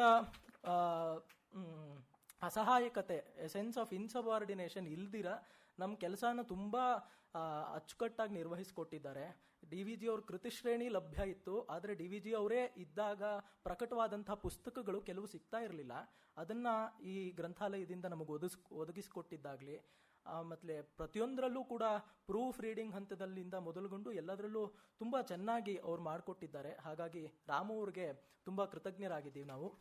ಮತ್ತು ಸಂಸ್ಥೆಯ ಎಲ್ಲ ಕಾರ್ಯದರ್ಶಿಗಳು ಇಲ್ಲಿ ಇಲ್ಲಿನ ಕಾರ್ಯಕರ್ತರು ಎಲ್ಲರಿಗೂ ಶ್ರೀಮತಿ ಮಂಜುಳಾ ಆಗಿರ್ಬೋದು, ಶ್ರೀಮತಿ ಮಾಲಾ ಆಗಿರ್ಬೋದು ಎಲ್ರಿಗೂ ಕೂಡ. ಮತ್ತೆ ಕರಡಚ್ಚು ತಿದ್ದಬೇಕಾದ್ರೆ ನಮಗೆ ಹೆಲ್ಪ್ ಮಾಡಿದಂಥ ವಿಘ್ನೇಶ್ವರ್ ಭಟ್ರಿಗೆ ನಾನು ಕೃತಜ್ಞತೆಯನ್ನು ಸಲ್ಲಿಸ್ತೀನಿ. ಮತ್ತೆ ಎಲ್ರಿಗೂ ಧನ್ಯವಾದ. ನಮಸ್ಕಾರ. ಡಿ ವಿ ಜಿಯವರ ಇಂದ ಸುಮಾರು ಮೂರು ಅಥವಾ ನಾಲ್ಕನೇ ತಲೆಮಾರಿನ ಅಧ್ಯಯನಶೀಲ ವರ್ಗದ ಪ್ರತಿನಿಧಿ ಅಂತ ಶಶಿಕಿರಣ್ ಅವರನ್ನು ನಾವು ಗುರುತಿಸುವುದಾದರೆ ಡಿ ವಿ ಜಿ ಸಾಹಿತ್ಯ ಇಷ್ಟರ ಮಟ್ಟಿಗೆ ಇನ್ನೂ ಶಕ್ತವಾಗಿದೆ ಪ್ರಭಾವಪೂರ್ಣವಾಗಿದೆ ಅನ್ನೋದನ್ನು ಅವರ ಮುಖದಿಂದ ನಾವು ಕೇಳಿದ್ದೇವೆ. ಅದರ ಜೊತೆ ಇನ್ನೊಂದು ಸ್ವಾರಸ್ಯ ಹೇಳಿದರು ಗಣೇಶರು. ಇವರು ಹುಟ್ಟಿದ್ದು ಡಿ ವಿ ಜಿ ಅವರು ಹುಟ್ಟಿದ ದಿನವೇ ಮಾರ್ಚ್ ಹದಿನೇಳನೇ ತಾರೀಕು ಅದು ಹುಟ್ಟಿದ ಮಾತ್ರ ಹೇಳ್ತಾ ಇದ್ದೇನೆ ನಾನು. ಆ ದಿನವನ್ನು ನಾವು ಡಿ ವಿ ಜಿ ಅವರ ಜನ್ಮದಿನ ಅಂತ ಇಲ್ಲೂ ಕೂಡ ನಾವು ಸಂಭ್ರಮದಿಂದ ಆಚರಿಸುತ್ತೇವೆ ಆ ಸಂದರ್ಭವನ್ನು. ಅದೇ ಸಂದರ್ಭದಲ್ಲಿ ಇವರು ಹುಟ್ಟಿದ್ದು, ಆದರೆ ಇವರು ಸಾಂದರ್ಭಿಕ ಶಿಶು ಅಲ್ಲ. ಗಣೇಶರಿಂದ ಸಂಪಾದಕೀಯವಾದಂತಹ ಮಾತು. ಎಲ್ಲರಿಗೆ ನಮಸ್ಕಾರ. ನನಗೆ ತುಂಬ ದಿವಸಗಳಿಂದ ಇದ್ದ ಅಪೇಕ್ಷೆ ಭೈರಪ್ಪನವರ ಬಾಯಿಂದ ಡಿ ವಿ ಜಿಯವರ ಬಗ್ಗೆ ಕೇಳಬೇಕು ಅಂತ. ಅದು ತುಂಬ ತುಂಬ ಮನಸ್ಸಿಗೆ ತೃಪ್ತಿಯಾಗುವಂತೆ ನೆರವೇರಿದೆ. ಈ ಪುಸ್ತಕದ ಲೋಕಾರ್ಪಣ ಸಂದರ್ಭದಲ್ಲಿ ಯಾರಿರಬಹುದು ಅಂತಂತ ಪ್ರಶ್ನೆ ಬಂದಾಗ, ರಾಮಸ್ವಾಮಿಯವರಿದ್ದಾರಲ್ಲ ಡಿ ವಿ ಜಿಯವ್ರ ಪ್ರತಿನಿಧಿ, ಸಾಕು. ಆಮೇಲೆ ಏನು ಬಂದರೂ ಅದು ಅನುಗ್ರಹ ಅಂತ. ಆಗ ತತ್ಕ್ಷಣ ನಮಗೆ ಹೊಳೆದದ್ದೇ ಭೈರಪ್ಪನವರು ಅಂತ. ನಾನು ಅವ್ರನ್ನ ಹೋಗಿ ಕೇಳಲಾರೆ, ರಾಮಸ್ವಾಮಿಯವರು ಕೇಳಿದೆ, ಆಗ ಅವರು ಇಲ್ಲ ಅಂತ ಹೇಳೋದಿಲ್ಲ. ಜೊತೆಗೆ ಡಿ ವಿ ಜಿಯವರು ಬೇರೆ ಇದ್ದಾರೆ. ಒಂದು ಪರೋಕ್ಷ, ಇನ್ನೊಂದು ಪ್ರತ್ಯಕ್ಷ, ಎರಡು ವಿಧವಾದ ಒತ್ತಡ ಬರುತ್ತದೆ ಅಂತ ಅವರು ತುಂಬ ಸಂತೋಷದಿಂದ ಬಂದು ಎಷ್ಟು ಚೆನ್ನಾಗಿ ಹೇಳಿದ್ದಾರೆ ಅನ್ನೋದು ಗೊತ್- ಗೊತ್ತೇ ಇದೆ. ಅವರು ಹೇಳಿದ್ದಾರೆ ಡಿ ವಿ ಜಿಯವರ ವ್ಯಕ್ತಿತ್ವದ ಬಗ್ಗೆ, ಈ ಕೃತಿಯ ಸರ್ವಕಾಲೀನವಾದ ಮಹತ್ವದ ಬಗ್ಗೆ. ಮತ್ತೆ ನನ್ನ ಗೆಳೆಯ ಶಶಿಕಿರಣ್ ತುಂಬ ಚೆನ್ನಾಗಿ ಸಂಪಾದಕರ ಕರ್ತವ್ಯ, ಸಂತೋಷ ಎರಡನ್ನೂ ಹೇಳಿದ್ದಾಗಿದೆ. ಇದು ತುಂಬ ಆನಂದದ ಸನ್ನಿವೇಶ ಸನ್ನಿವೇಶ ಆಯಿತು. ಹಿಂದೆ ವಸಂತ ಪ್ರಕಾಶನದ ಶ್ರೀ ಮುರಳಿಯವರು ಇವತ್ತು ಬಂದಿದ್ದಾರಲ್ಲ, ಅವರು ಮತ್ತೆ ಎಂ ವಿ ವೆಂಕಟೇಶ್ ಮೂರ್ತಿ ಅವರು ವಿ ಸಿ ಅವರಿಗೆ ರಾಮಸ್ವಾಮಿಯವರು ಡಿ ವಿ ಜಿಗೆ ಹೇಗೋ ಹಾಗೆ ವಿ ಸಿ ಅವರಿಗೆ ಬಲಗೈಯಾಗಿ, ಕಣ್ಣಾಗಿ ಎಲ್ಲ ಇದ್ದಂಥವರು, ಹೃದಯವಾಗಿದ್ದವರು ನಮ್ಮ ಎಂ ವಿ ವೆಂಕಟೇಶ್ ಮೂರ್ತಿಯವರು ಅವರಿಂದ ಬಂದಿದ್ದಲ್ಲಿ ಅವರಿಗೆ ನನ್ನ ಪರೋಕ್ಷ ಪ್ರಣಾಮವನ್ನು ಸಲ್ಲಿಸ್ತಾ ಇದ್ದೀನಿ. ಅವರು ಈ ಒಂದು ಸಲಹೆಯನ್ನು ಕೊಟ್ಟರು ಹಲವು ವರ್ಷಗಳ ಕೆಳಗೆ. ಡಿ ವಿ ಜಿ ಬೆಲೆಬಾಳುವ ಬರಹಗಳು ಅಂತ. ಬೇರೆ ಬೇರೆ ವಿದ್ವಾಂಸರು ನವೋದಯದ ಅಧ್ವರ್ಯುಗಳ ಒಂದು ಪರಂಪರೆಯಲ್ಲಿ ಇದು ಬರುವಂಥದ್ದು ಅಂತ. ಆಗ ತುಂಬ ಇಕ್ಕಟ್ಟಾಗಿ ಒಂದು ಇನ್ನೂರೈವತ್ತು, ಮುನ್ನೂರು ಪುಟದಲ್ಲಿ ಪಾಪ ನನಗಿನ್ನೂ ಹೆಚ್ಚಿನ ಅವಕಾಶ ಕೊಟ್ಟರು ಮಿಕ್ಕವರಿಗಿಂತ ಹೆಚ್ಚಿನ ಅವಕಾಶ ಕೊಟ್ಟರು ನಾನು ಯಾವತ್ತೂ ಹಾಗೇನೆ ಅರಬ್ಬನ ಒಂಟೆ ಇದ್ದಂತೆ ತೂರ್ಕೊಂಡು ಹೋದರೆ ವಿಸ್ತಾರ ಮಾಡ್ಕೊಂಡು ಹೋಗ್ತಾ ಇರುವಂಥದ್ದು. ಜಾಗ ಸಾಕಾಗೋಲ್ಲ, ಇನ್ನೂ ಬೇಕು ಇನ್ನೂ ಬೇಕು ಅಂತ. ಆದರೆ ಅರೆಕೊರೆ ಸಮಾಧಾನ ಆಗದೇ ಇತ್ತು. ಡಿ ವಿ ಜಿಯವರು ಪೊಗದಸ್ತಾಗಿ ಎಲ್ಲ ತಿಂತಕ್ಕಂಥವ್ರು. ಇವತ್ತು ಬೆಳಗ್ಗೆ ರಾಮಸ್ವಾಮಿ ಹೇಳ್ತಾ ಇದ್ರು, ಯಾರೋ, ಒಂದು ಜಿಲೇಬಿ ಕೊಡ್ಲಾ, ಒಂದು ಜಿಲೇಬಿ ಕೊಡ್ಲಾ? ಬಂದರೆ, ನೀವೊಂದು ಇಟ್ಕೊಂಡು ಮಿಕ್ಕಿದ್ದೆಲ್ಲ ತಟ್ಟೆಗೆ ಬಡೀರಿ ಅಂತಂದ್ರಂತೆ. ಅಂತ ಡಿ ವಿ ಜಿ ಅವರಿಗೆ ಪೊಗದಸ್ತಾದ ರೀತಿಯಲ್ಲಿ ಸಂಗ್ರಹ ಆಗಬೇಕು. ಸಂಗ್ರಹ ಅಂತ ಹನಿ ಪನಿ ಆಗಬಾರದು ಅಂತ ಇತ್ತು. ಆದರೆ ಅದು ಒಂದು ಬಂತು, ಅದು ತುಂಬ ಸಂತೋಷ. ಅದು ಒಂದು ಸುಲಭವಾದಂಥ ಒಂದು ಸಂಕ್ಷಿಪ್ತ ರೂಪ. ಆದರೆ ಒಂದು ಮಟ್ಟದ ನ್ಯಾಯ ಸಿಗಬೇಕು ಅಂದರೆ ಐನೂರು ಪುಟವಾದರೂ ಬೇಕು ಅಂತ ಅಲ್ಲಿಯೇ ಬರೆದಿದ್ದೆ. ಅದನ್ನ ಈಗ ಒಂದು ಎಂಟತ್ತು ತಿಂಗಳ ಕೆಳಗೆ ನಮ್ಮ ಶಶಿ ಹತ್ರ ಮಾತಾಡ್ತಾ ಹೇಳಿದೆ, ಇದು ನನ್ನ ಅಂತರಂಗದಲ್ಲಿ ಕೊರತೆಯಾಗಿ ಉಳಿದ್ಬಿಟ್ಟಿದೆ ಅಂತ. ಅಯ್ಯೋ, ಹಾಗಿದ್ರೆ ನಾವು ಮಾಡೋಣ ಅಂತಂದ. ತಕ್ಷಣ ರಾಮು ಅವರು ಇಲ್ಲಿ ಸಂಸ್ಥೆಯ ಬಾಗಿಲಲ್ಲೇ ನಡೆದದ್ದು. ಆ ಮೆಟ್ಲುಗಳಿವೆಲ್ಲ ಚಿಕ್ಕ ಚಿಕ್ಕ ಎತ್ತರದ ಮೆಟ್ಲು. ಡಿ ವಿ ಜಿಯವರಿಗೆ ಹತ್ತೋಕ್ಕಾಗೋಲ್ಲ ಅಂತ ತುಂಬ ಚಿಕ್ಕ ಎತ್ತರದ ಮೆಟ್ಲುಗಳನ್ನು ಮಾಡಿಸಿದ್ದಂತೆ. ಒಂದೊಂದು ಮೆಟ್ಲಿಗೂ ಸಪ್ತಪದಿ ಮಂತ್ರ ಹೇಳ್ಕೊಂಡು ಬರ್ತಾ ಇದ್ರಂತೆ. ಈಶ ಏಕಪದಾಭವ ರಾಯಸ್ಪೋಷ, ಯದ್ವಿಪದ ಭವ ಅಂತ. ಆ ಮೆಟ್ಲುಗಳ ಹತ್ರ ಮಾತಾಡ್ಕೊಂಡ್ವಿ ಒಳಗೆ ಬಂದು ರಾಮು ಅವ್ರು ಹೇಳಿದ್ವಿ. ತಕ್ಷಣವೇ ಆಗಲಿ ಅಂತಂದ್ರು. ಮತ್ತೆ ರಾಮಸ್ವಾಮಿಯವರು ಅವಶ್ಯವಾಗಿ ಆಗಬೇಕಾದದ್ದು ಅಂತಂದ್ರು. ಮತ್ತೆ ಮುರಳಿಯವರು ಮತ್ತು ವೆಂಕಟೇಶ್ ಮೂರ್ತಿಯವರು ಆಗ ಮಾಡಿದ್ದರ ಡಿ ಟಿ ಪಿಯ ಸಾಮಗ್ರಿ ಕೊಟ್ಟರು ಸುಬ್ರಹ್ಮಣ್ಯ ಅವರು ಅವರು ವೃತ ಸತ್ಯ ಧರ್ಮ, ಬಾಳಿಗೊಂದು ನಂಬಿಕೆ, ಅದರ ಡಿ ಟಿ ಪಿ ಸಾಮಗ್ರಿ ಕೊಟ್ಟರು ಅಂದರೆ ಕೊಟ್ಟ ಮೇಲೂ ಅದನ್ನು ನಮ್ಮ ಪರಿಸ್ಥಿತಿಗೆ ತಕ್ಕಂತೆ ಮಾಡ್ಕೊಳ್ಳೋಕ್ಕೆ ಸಾಕಷ್ಟು ಕಷ್ಟಪಡಬೇಕಾಯಿತು. ಅದೆಲ್ಲ ಕಷ್ಟವೂ ಶಶಿ ಮಾಡಿದ್ದಷ್ಟೇನೆ. ಇದರೊಳಗೆ ನಾನು ಸುಖವನ್ನೇ ಅನುಭವಿಸಿದ್ದೆ ಹೊರತುನುವೆ, ಒಂದು ಸ್ವಲ್ಪವೂ ಕಷ್ಟ ಇಲ್ಲ, ದುಃಖ ಯಾರೂ ಅನುಭವಿಸಲಿಲ್ಲ. ಅರೆ ಪರಿಶ್ರಮ ಹೆಚ್ಚಿನ ಪಾಲಿದ್ದದ್ದು ಶಶಿಗೆ.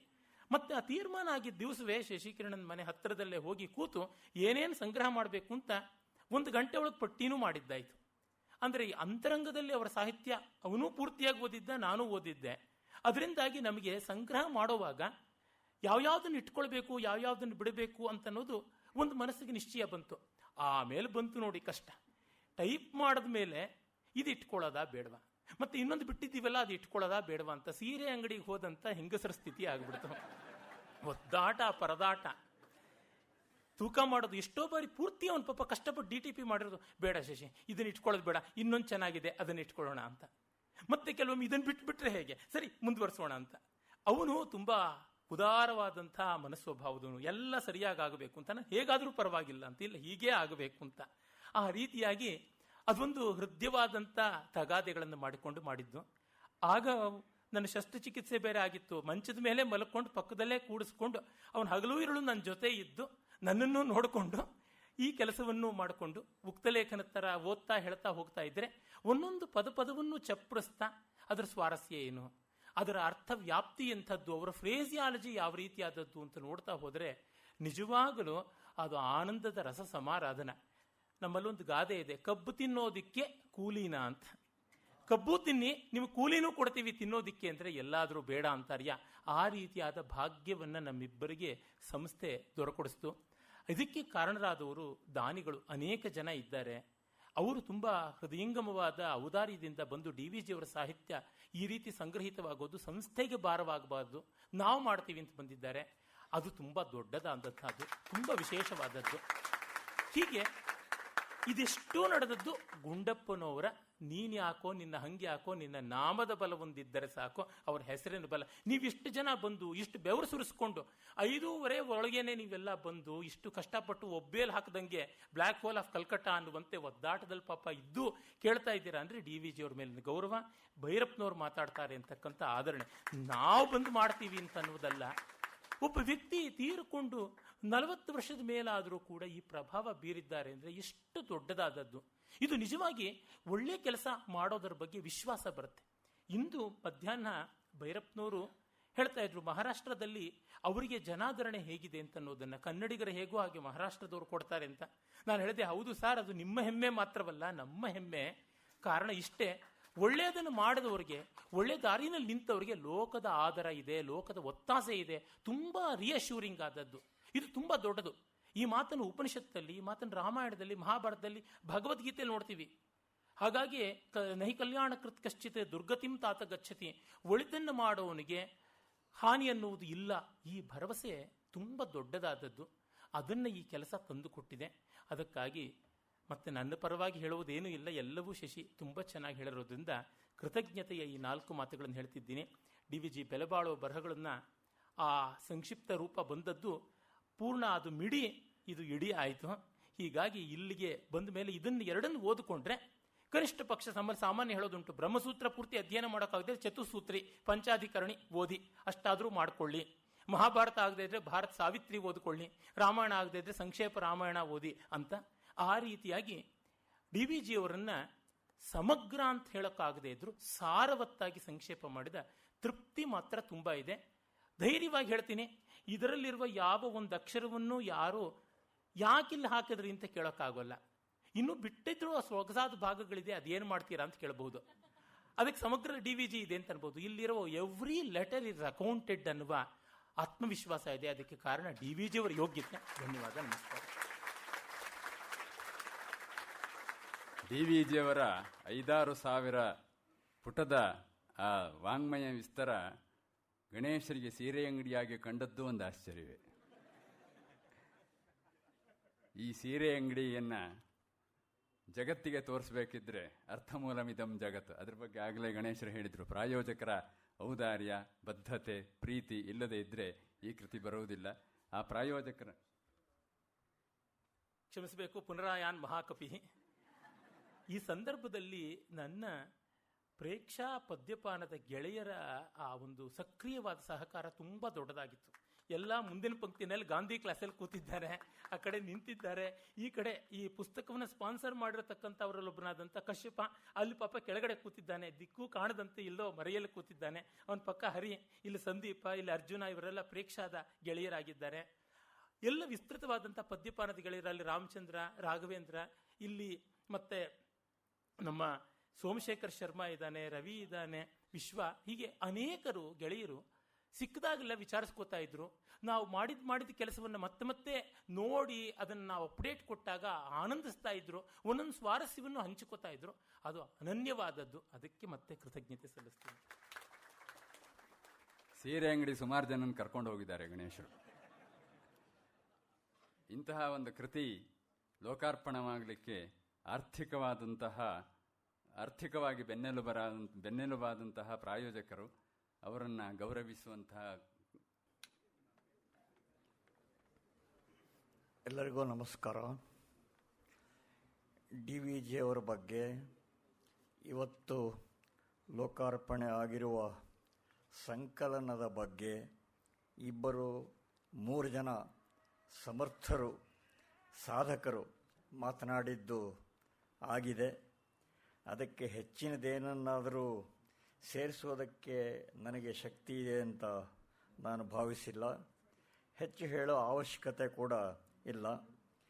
ಗೋಖಲೆ ಸಂಸ್ಥೆಯ ದೃಷ್ಟಿಯಿಂದ ಇದು ಒಂದು ಮೈಲಿಗಲ್ಲು ಅಂತ ನಾವು ಭಾವಿಸಿದ್ದೇವೆ. ಈ ಕೃತಿಗೆ ಚಾಲನೆ ನೀಡಿರುವ ಈ ಇಬ್ಬರು ಅಭಿಮಾನಿಗಳಿಗೆ ನಾವು ವಾಚಕ ಲೋಕದ ಪರವಾಗಿ ಹೃದಯಪೂರ್ವಕವಾದ ಕೃತಜ್ಞತೆಯನ್ನು ಸಲ್ಲಿಸುವ ಸಂತೋಷದ ಕರ್ತವ್ಯ ಮಾತ್ರ ನನಗೆ ಉಳಿದಿದೆ. ಇಬ್ಬರಿಗೂ ನಾವೆಲ್ಲ ಋಣಿಗಳಾಗಿದ್ದೇವೆ. ಮಾತು ಜ್ಯೋತಿರ್ಲಿಂಗ ಆಗಬಲ್ಲದು ಅನ್ನೋದಕ್ಕೆ ನಾವು ನೋಡಿರುವ ಉಜ್ವಲ ನಿದರ್ಶನ ಅಂದರೆ ಡಿ ವಿ ಜಿ ಕೃತಿ ಸಂಪದ.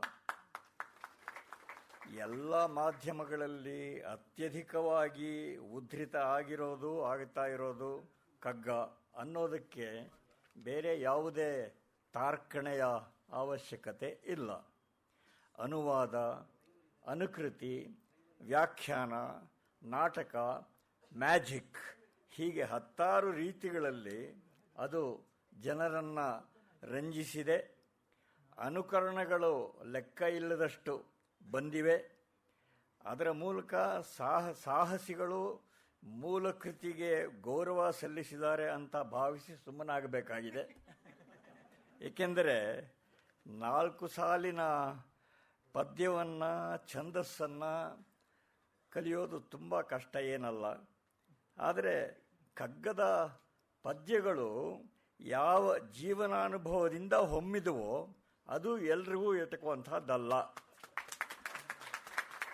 ಕಗ್ಗಕ್ಕೂ ಡಿ ವಿ ಜಿಯವರ ಇತರ ಬರಹಗಳಿಗೂ ಬೆಲೆ ಬಂದದ್ದು ಅವರು ಬದುಕಿದ ರೀತಿಯಿಂದ. ಇದನ್ನು ಭೈರಪ್ಪನವರು ಬಹಳ ಸೊಗಸಾಗಿ ಹೇಳಿದ್ದಾರೆ. ನಮ್ಮ ಸಮಾಜಕ್ಕೆ ನನ್ನಿಂದ ಏನಾದರೂ ಒಳ್ಳೆಯದಾಗಬೇಕು ಅಂತ ತಮ್ಮ ಇಡೀ ಜೀವನವನ್ನೇ ಸವಿಸಿದವರು ಡಿ ವಿ ಜಿ. ಈ ತಪಸ್ಸಿನಿಂದಾಗಿ ಅವರ ಮಾತಿಗೆ, ಬರಹಕ್ಕೆ ಬೆಲೆ ಬಂದಿತೆ ಹೊರತು ಬರಿಯ ಲೇಖನ ಕ್ರಿಯೆಯಿಂದ ಅಲ್ಲ. ಈ ಅನುಭೂತಿಯ ಹಿನ್ನೆಲೆಯಿಂದಾಗಿಯೇ ಅವರ ಬರಹಗಳಿಗೆ ಅಷ್ಟೊಂದು ವ್ಯಾಪಕವಾದ ಜನಸ್ಪಂದನ ಸಿಕ್ಕಿರೋದು. ಭೈರಪ್ಪನವರು ಹೇಳಿದ ಮಾತನ್ನೇ ಡಾಕ್ಟರ್ ಚಿದಾನಂದ ಮೂರ್ತಿ ಅವರು ಕೆಲವು ವರ್ಷಗಳ ಹಿಂದೆ ನನಗೆ ಹೇಳಿದರು. ನನ್ನ ವಿನಂತಿಯಂತೆ ಬರೆದುಕೊಟ್ಟ ಒಂದು ಲೇಖನದಲ್ಲಿ ಅವರು ಹೇಳಿದರು ವಚನಗಳು ಶಿವಶರಣರು ನಡೆದು ನುಡಿದುದರ ಪರಿಣಾಮವಾಗಿ ರಚನೆ ಆಗಿರತಕ್ಕವು.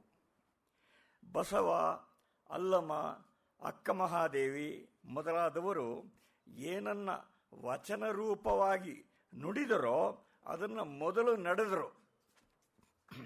ಅಂದರೆ ಅವರ ನುಡಿಗಳಿಗೆ ಪ್ರಾಮುಖ್ಯ ಬಂದಿರೋದು ಅವರ ನಡೆಯಿಂದ. ಇದು ಮೇಲ್ನೋಟಕ್ಕೆ ಸ್ಪಷ್ಟವಾಗತ್ತೆ. ಕಳಬೇಡ, ಕೊಲಬೇಡ, ಹುಸಿಯ ನುಡಿಯಲು ಬೇಡ. ಇಂತಹ ವಚನಗಳಲ್ಲಿ ಆಕರ್ಷಕ ಶೈಲಿಯಾದರೂ ಎಲ್ಲಿದೆ? ಇದು ಯಾರು ಬೇಕಾದರೂ ಹೇಳಬಹುದಾದ ಮಾತು. ಯಾವುದೇ ಮಾತಿಗೆ ಬೆಲೆ ಬರಬೇಕಾದರೆ ಆ ಮಾತು ಯಾರ ಬಾಯಿಂದ ಬಂದಿದೆ, ಆ ವ್ಯಕ್ತಿಯ ಸಾಧನೆ ಏನು, ಮನೋಧರ್ಮ ಎಂಥದು ಅನ್ನೋದು ಮಹತ್ವದ ಪಾತ್ರವನ್ನು ವಹಿಸುತ್ತೆ ಚರಿತ್ರೆಯಲ್ಲಿ ಉನ್ನತ ಮೌಲ್ಯಗಳು ನೆಲೆಯಾಗಿ ನಿಲ್ಲೋದಕ್ಕೆ ಕಾರಣರಾದವರು, ಅವುಗಳನ್ನು ಜೀವನದಲ್ಲಿ ಪ್ರಾಮಾಣಿಕವಾಗಿ ಪರಿಪಾಲಿಸಿದ ವ್ಯಕ್ತಿಗಳು. ಅಮೂರ್ತ ಮೌಲ್ಯಗಳು ಸಾಕಾರವಾಗುವ ಪರಿ ಅದು. ಹೀಗೆಂದಿದ್ದರು ಡಾಕ್ಟರ್ ಚಿದಾನಂದ ಮೂರ್ತಿ. ಉದಾಹರಣೆಗೆ ವನಸಮಾಪದ್ಯ ಪದ್ಯ ನೋಡೋಣ. ಅದನ್ನು ಎಲ್ಲರೂ ಕೇಳಿದ್ದೀವಿ. ಅದು ಕಾವ್ಯ ದೃಷ್ಟಿಯಿಂದ ಏನೋ ಅದ್ಭುತವಾದ್ದು ಅಂತ ಡಿ ವಿ ಜಿಯವರ ಮಾನಸ ಪುತ್ರರಾದ ಗಣೇಶ್ ಕೂಡ ಬಹುಶಃ ಹೇಳಲಾರರು. ಆ ಪದ್ಯ ಡಿ ವಿ ಜಿ ಬದುಕಿದ ರೀತಿಯನ್ನು ಧ್ವನಿಸಿದೆ ಅನ್ನೋ ಕಾರಣದಿಂದ ಮತ್ತು ಅದು ಕಾಣಿಸಿರುವ ಜೀವನ ದರ್ಶನದ ದರ್ಶನದ ಉದಾತ್ತತೆಯ ಕಾರಣದಿಂದ ಅದು ಜನರ ಮನಸ್ಸಿನಲ್ಲಿ ನೆಲೆ ನಿಂತಿದೆ. ಇದನ್ನು ಹೆಚ್ಚು ವಿವರಿಸಬೇಕಾದ ಅವಶ್ಯಕತೆ ಇಲ್ಲ. ಡಿ ವಿ ಜಿ ಹೇಗೆ ಬದುಕಿದರು ಅನ್ನೋದನ್ನು ತಿಳಿಸುವ ಗ್ರಂಥಗಳು ಸಾಕಷ್ಟು ಇವೆ. ಅವರ ಬರಹಕ್ಕೆ ಮಹತ್ವ ಬಂದದ್ದು ಅವರ ಮೌಲ್ಯವಂತ ಬದುಕಿನಿಂದ. ಇನ್ನೊಂದು ಅನನ್ಯತೆಯೂ ಇದೆ. ನಮ್ಮ ಲೆಜಿಸ್ಲೇಚರ್ ಅನ್ನುವ ಸಂತೆ ಮಾಳದಲ್ಲಿ ಈ ಕೆಲವೇ ದಿನಗಳ ಹಿಂದೆ ಸಜ್ಜನ ಸದಸ್ಯರೊಬ್ಬರು ಯಾವುದೋ ಸಂದರ್ಭದಲ್ಲಿ ಈ ಅಂಶವನ್ನು ಪ್ರಸ್ತಾವಿಸಿದ್ರು. ಅವರಿಗೆ ಶ್ರೇಯಸ್ಸಾಗಲಿ.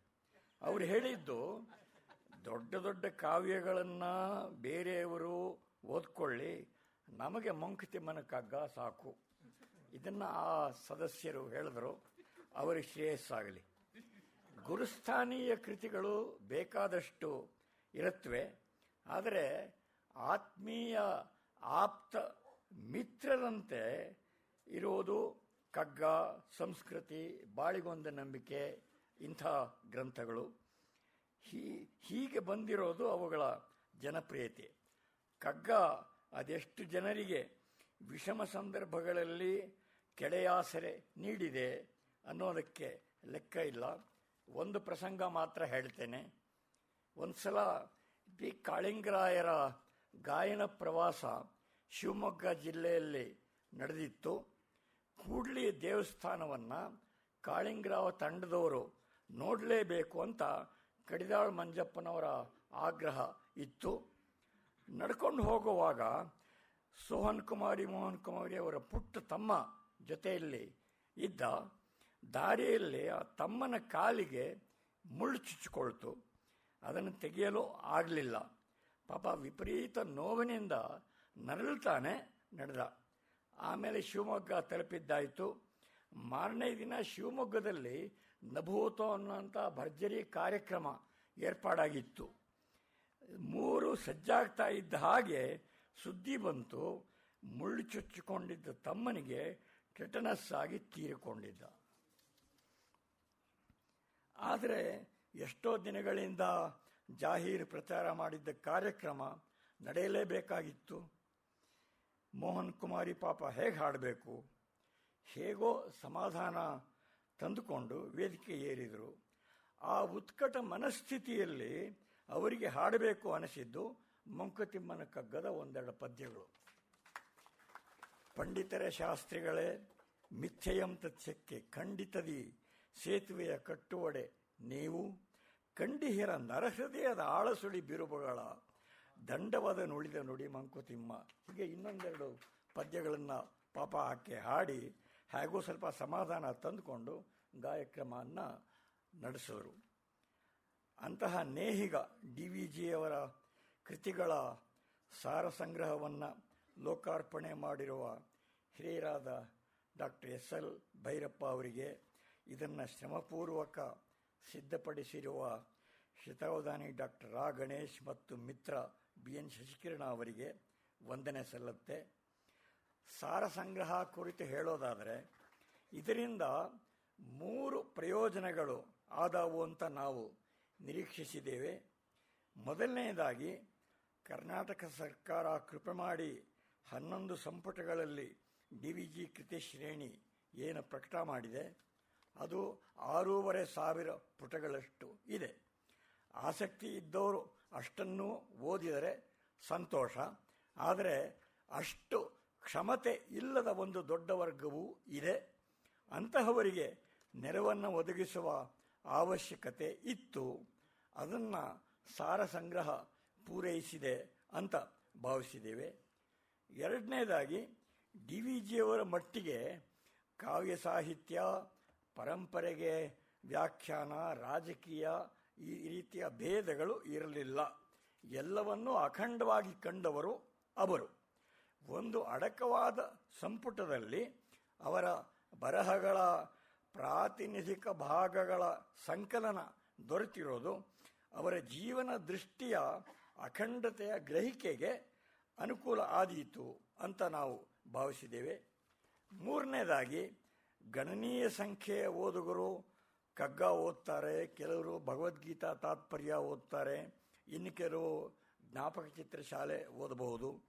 ಇಂತಹವರಿಗೆ ಡಿ ವಿ ಜಿಯವರ ಇತರ ನಾಲ್ಕಾರು ಕೃತಿಗಳ ಸ್ವಲ್ಪ ಮಟ್ಟಿನ ಪರಿಚಯವಾದರೂ ಆದರೆ ಒಳ್ಳೆಯದು.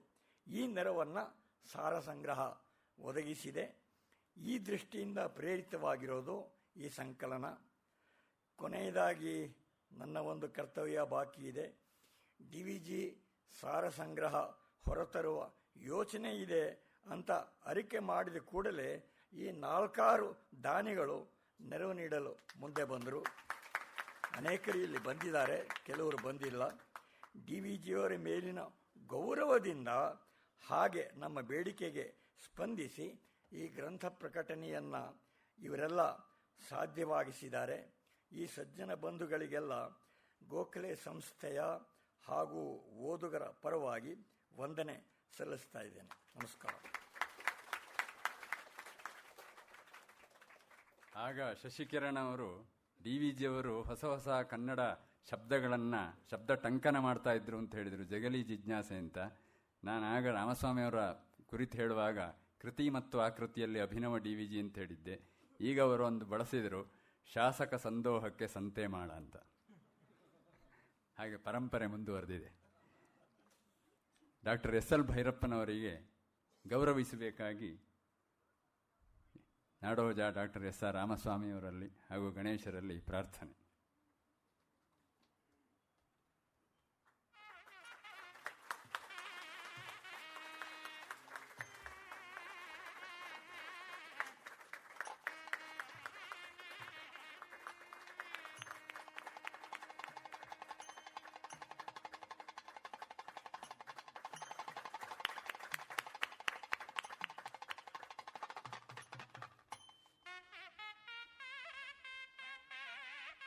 ಅಭಿವಂದನೀಯರಿಗೆಲ್ಲರಿಗೂ ಕೂಡ ಈ ಸಂಸ್ಥೆಯ ಕಾರ್ಯದರ್ಶಿಗಳಾದಂತಹ ಡಾಕ್ಟರ್ ಎಸ್ ಆರ್ ರಾಮಸ್ವಾಮಿ ಅವರು ಅಭಿವಂದನೆಯನ್ನು ಸಲ್ಲಿಸಿದ್ದಾರೆ.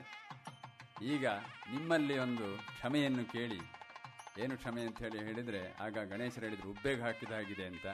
ಇಂತಹ ಒಂದು ಉಸಿರುಗಟ್ಟಿಸುವಂತಹ ವಾತಾವರಣದಲ್ಲಿ ನೀವು ಇರುವಂತಹ ಒಂದು ಅನಿವಾರ್ಯತೆ ಬಂದದ್ದಕ್ಕಾಗಿ ಆ ಅಡಚಣೆಗಾಗಿ ಕ್ಷಮಿಸುತ್ತೇನೆ. ಕ್ಷಮೆ ಕೇಳುತ್ತೇವೆ ಅನ್ನೋದು ಔಪಚಾರಿಕ ಅಲ್ಲ, ಪ್ರಾಮಾಣಿಕವಾದಂತಹ ಒಂದು ನಿಮ್ಮಲ್ಲಿ ಬೇಡಿಕೆ. ಈ ಕಾರ್ಯಕ್ರಮಕ್ಕೆ ಬಂದ ನಿಮಗೆಲ್ಲರಿಗೂ ಕೂಡ ಅಭಿವಂದನೆಯನ್ನು ಸಲ್ಲಿಸ್ತೇನೆ. ಎಲ್ಲರಿಗೂ ಈ ಕಾರ್ಯಕ್ರಮಕ್ಕೆ ಮಾಧ್ಯಮದವರು ಕೂಡ ಬಹಳಷ್ಟು ವ್ಯಾಪಕವಾದಂತಹ ಪ್ರಚಾರವನ್ನು ಕೊಟ್ಟಿದ್ದಾರೆ. ಇಲ್ಲಿಗೆ ಬಂದಂತಹ ಮಾಧ್ಯಮ ಪ್ರತಿನಿಧಿಗಳಿಗೆ ಹಾಗೂ ಆ ಮಾಧ್ಯಮ ಮಿತ್ರರಿಗೆಲ್ಲರಿಗೂ ವಂದನೆಯನ್ನು ಸಲ್ಲಿಸಿ, ಸಲ್ಲಿಸ್ತೇವೆ. ಎಲ್ಲರಿಗೂ ನಮಸ್ಕಾರ. ಆ, ಮರೆತ ಮಾತು. ನೀವು ಹೋಗುವಾಗಲೇ ಅಲ್ಲಿ ಪ್ರಸಾದ ಇದೆ. ಅದನ್ನು ಅವಶ್ಯವಾಗಿ ಸ್ವೀಕರಿಸಬೇಕು ಡಿ ವಿ ಜಿಯವರ ನೆನಪಿನೊಂದಿಗೆ.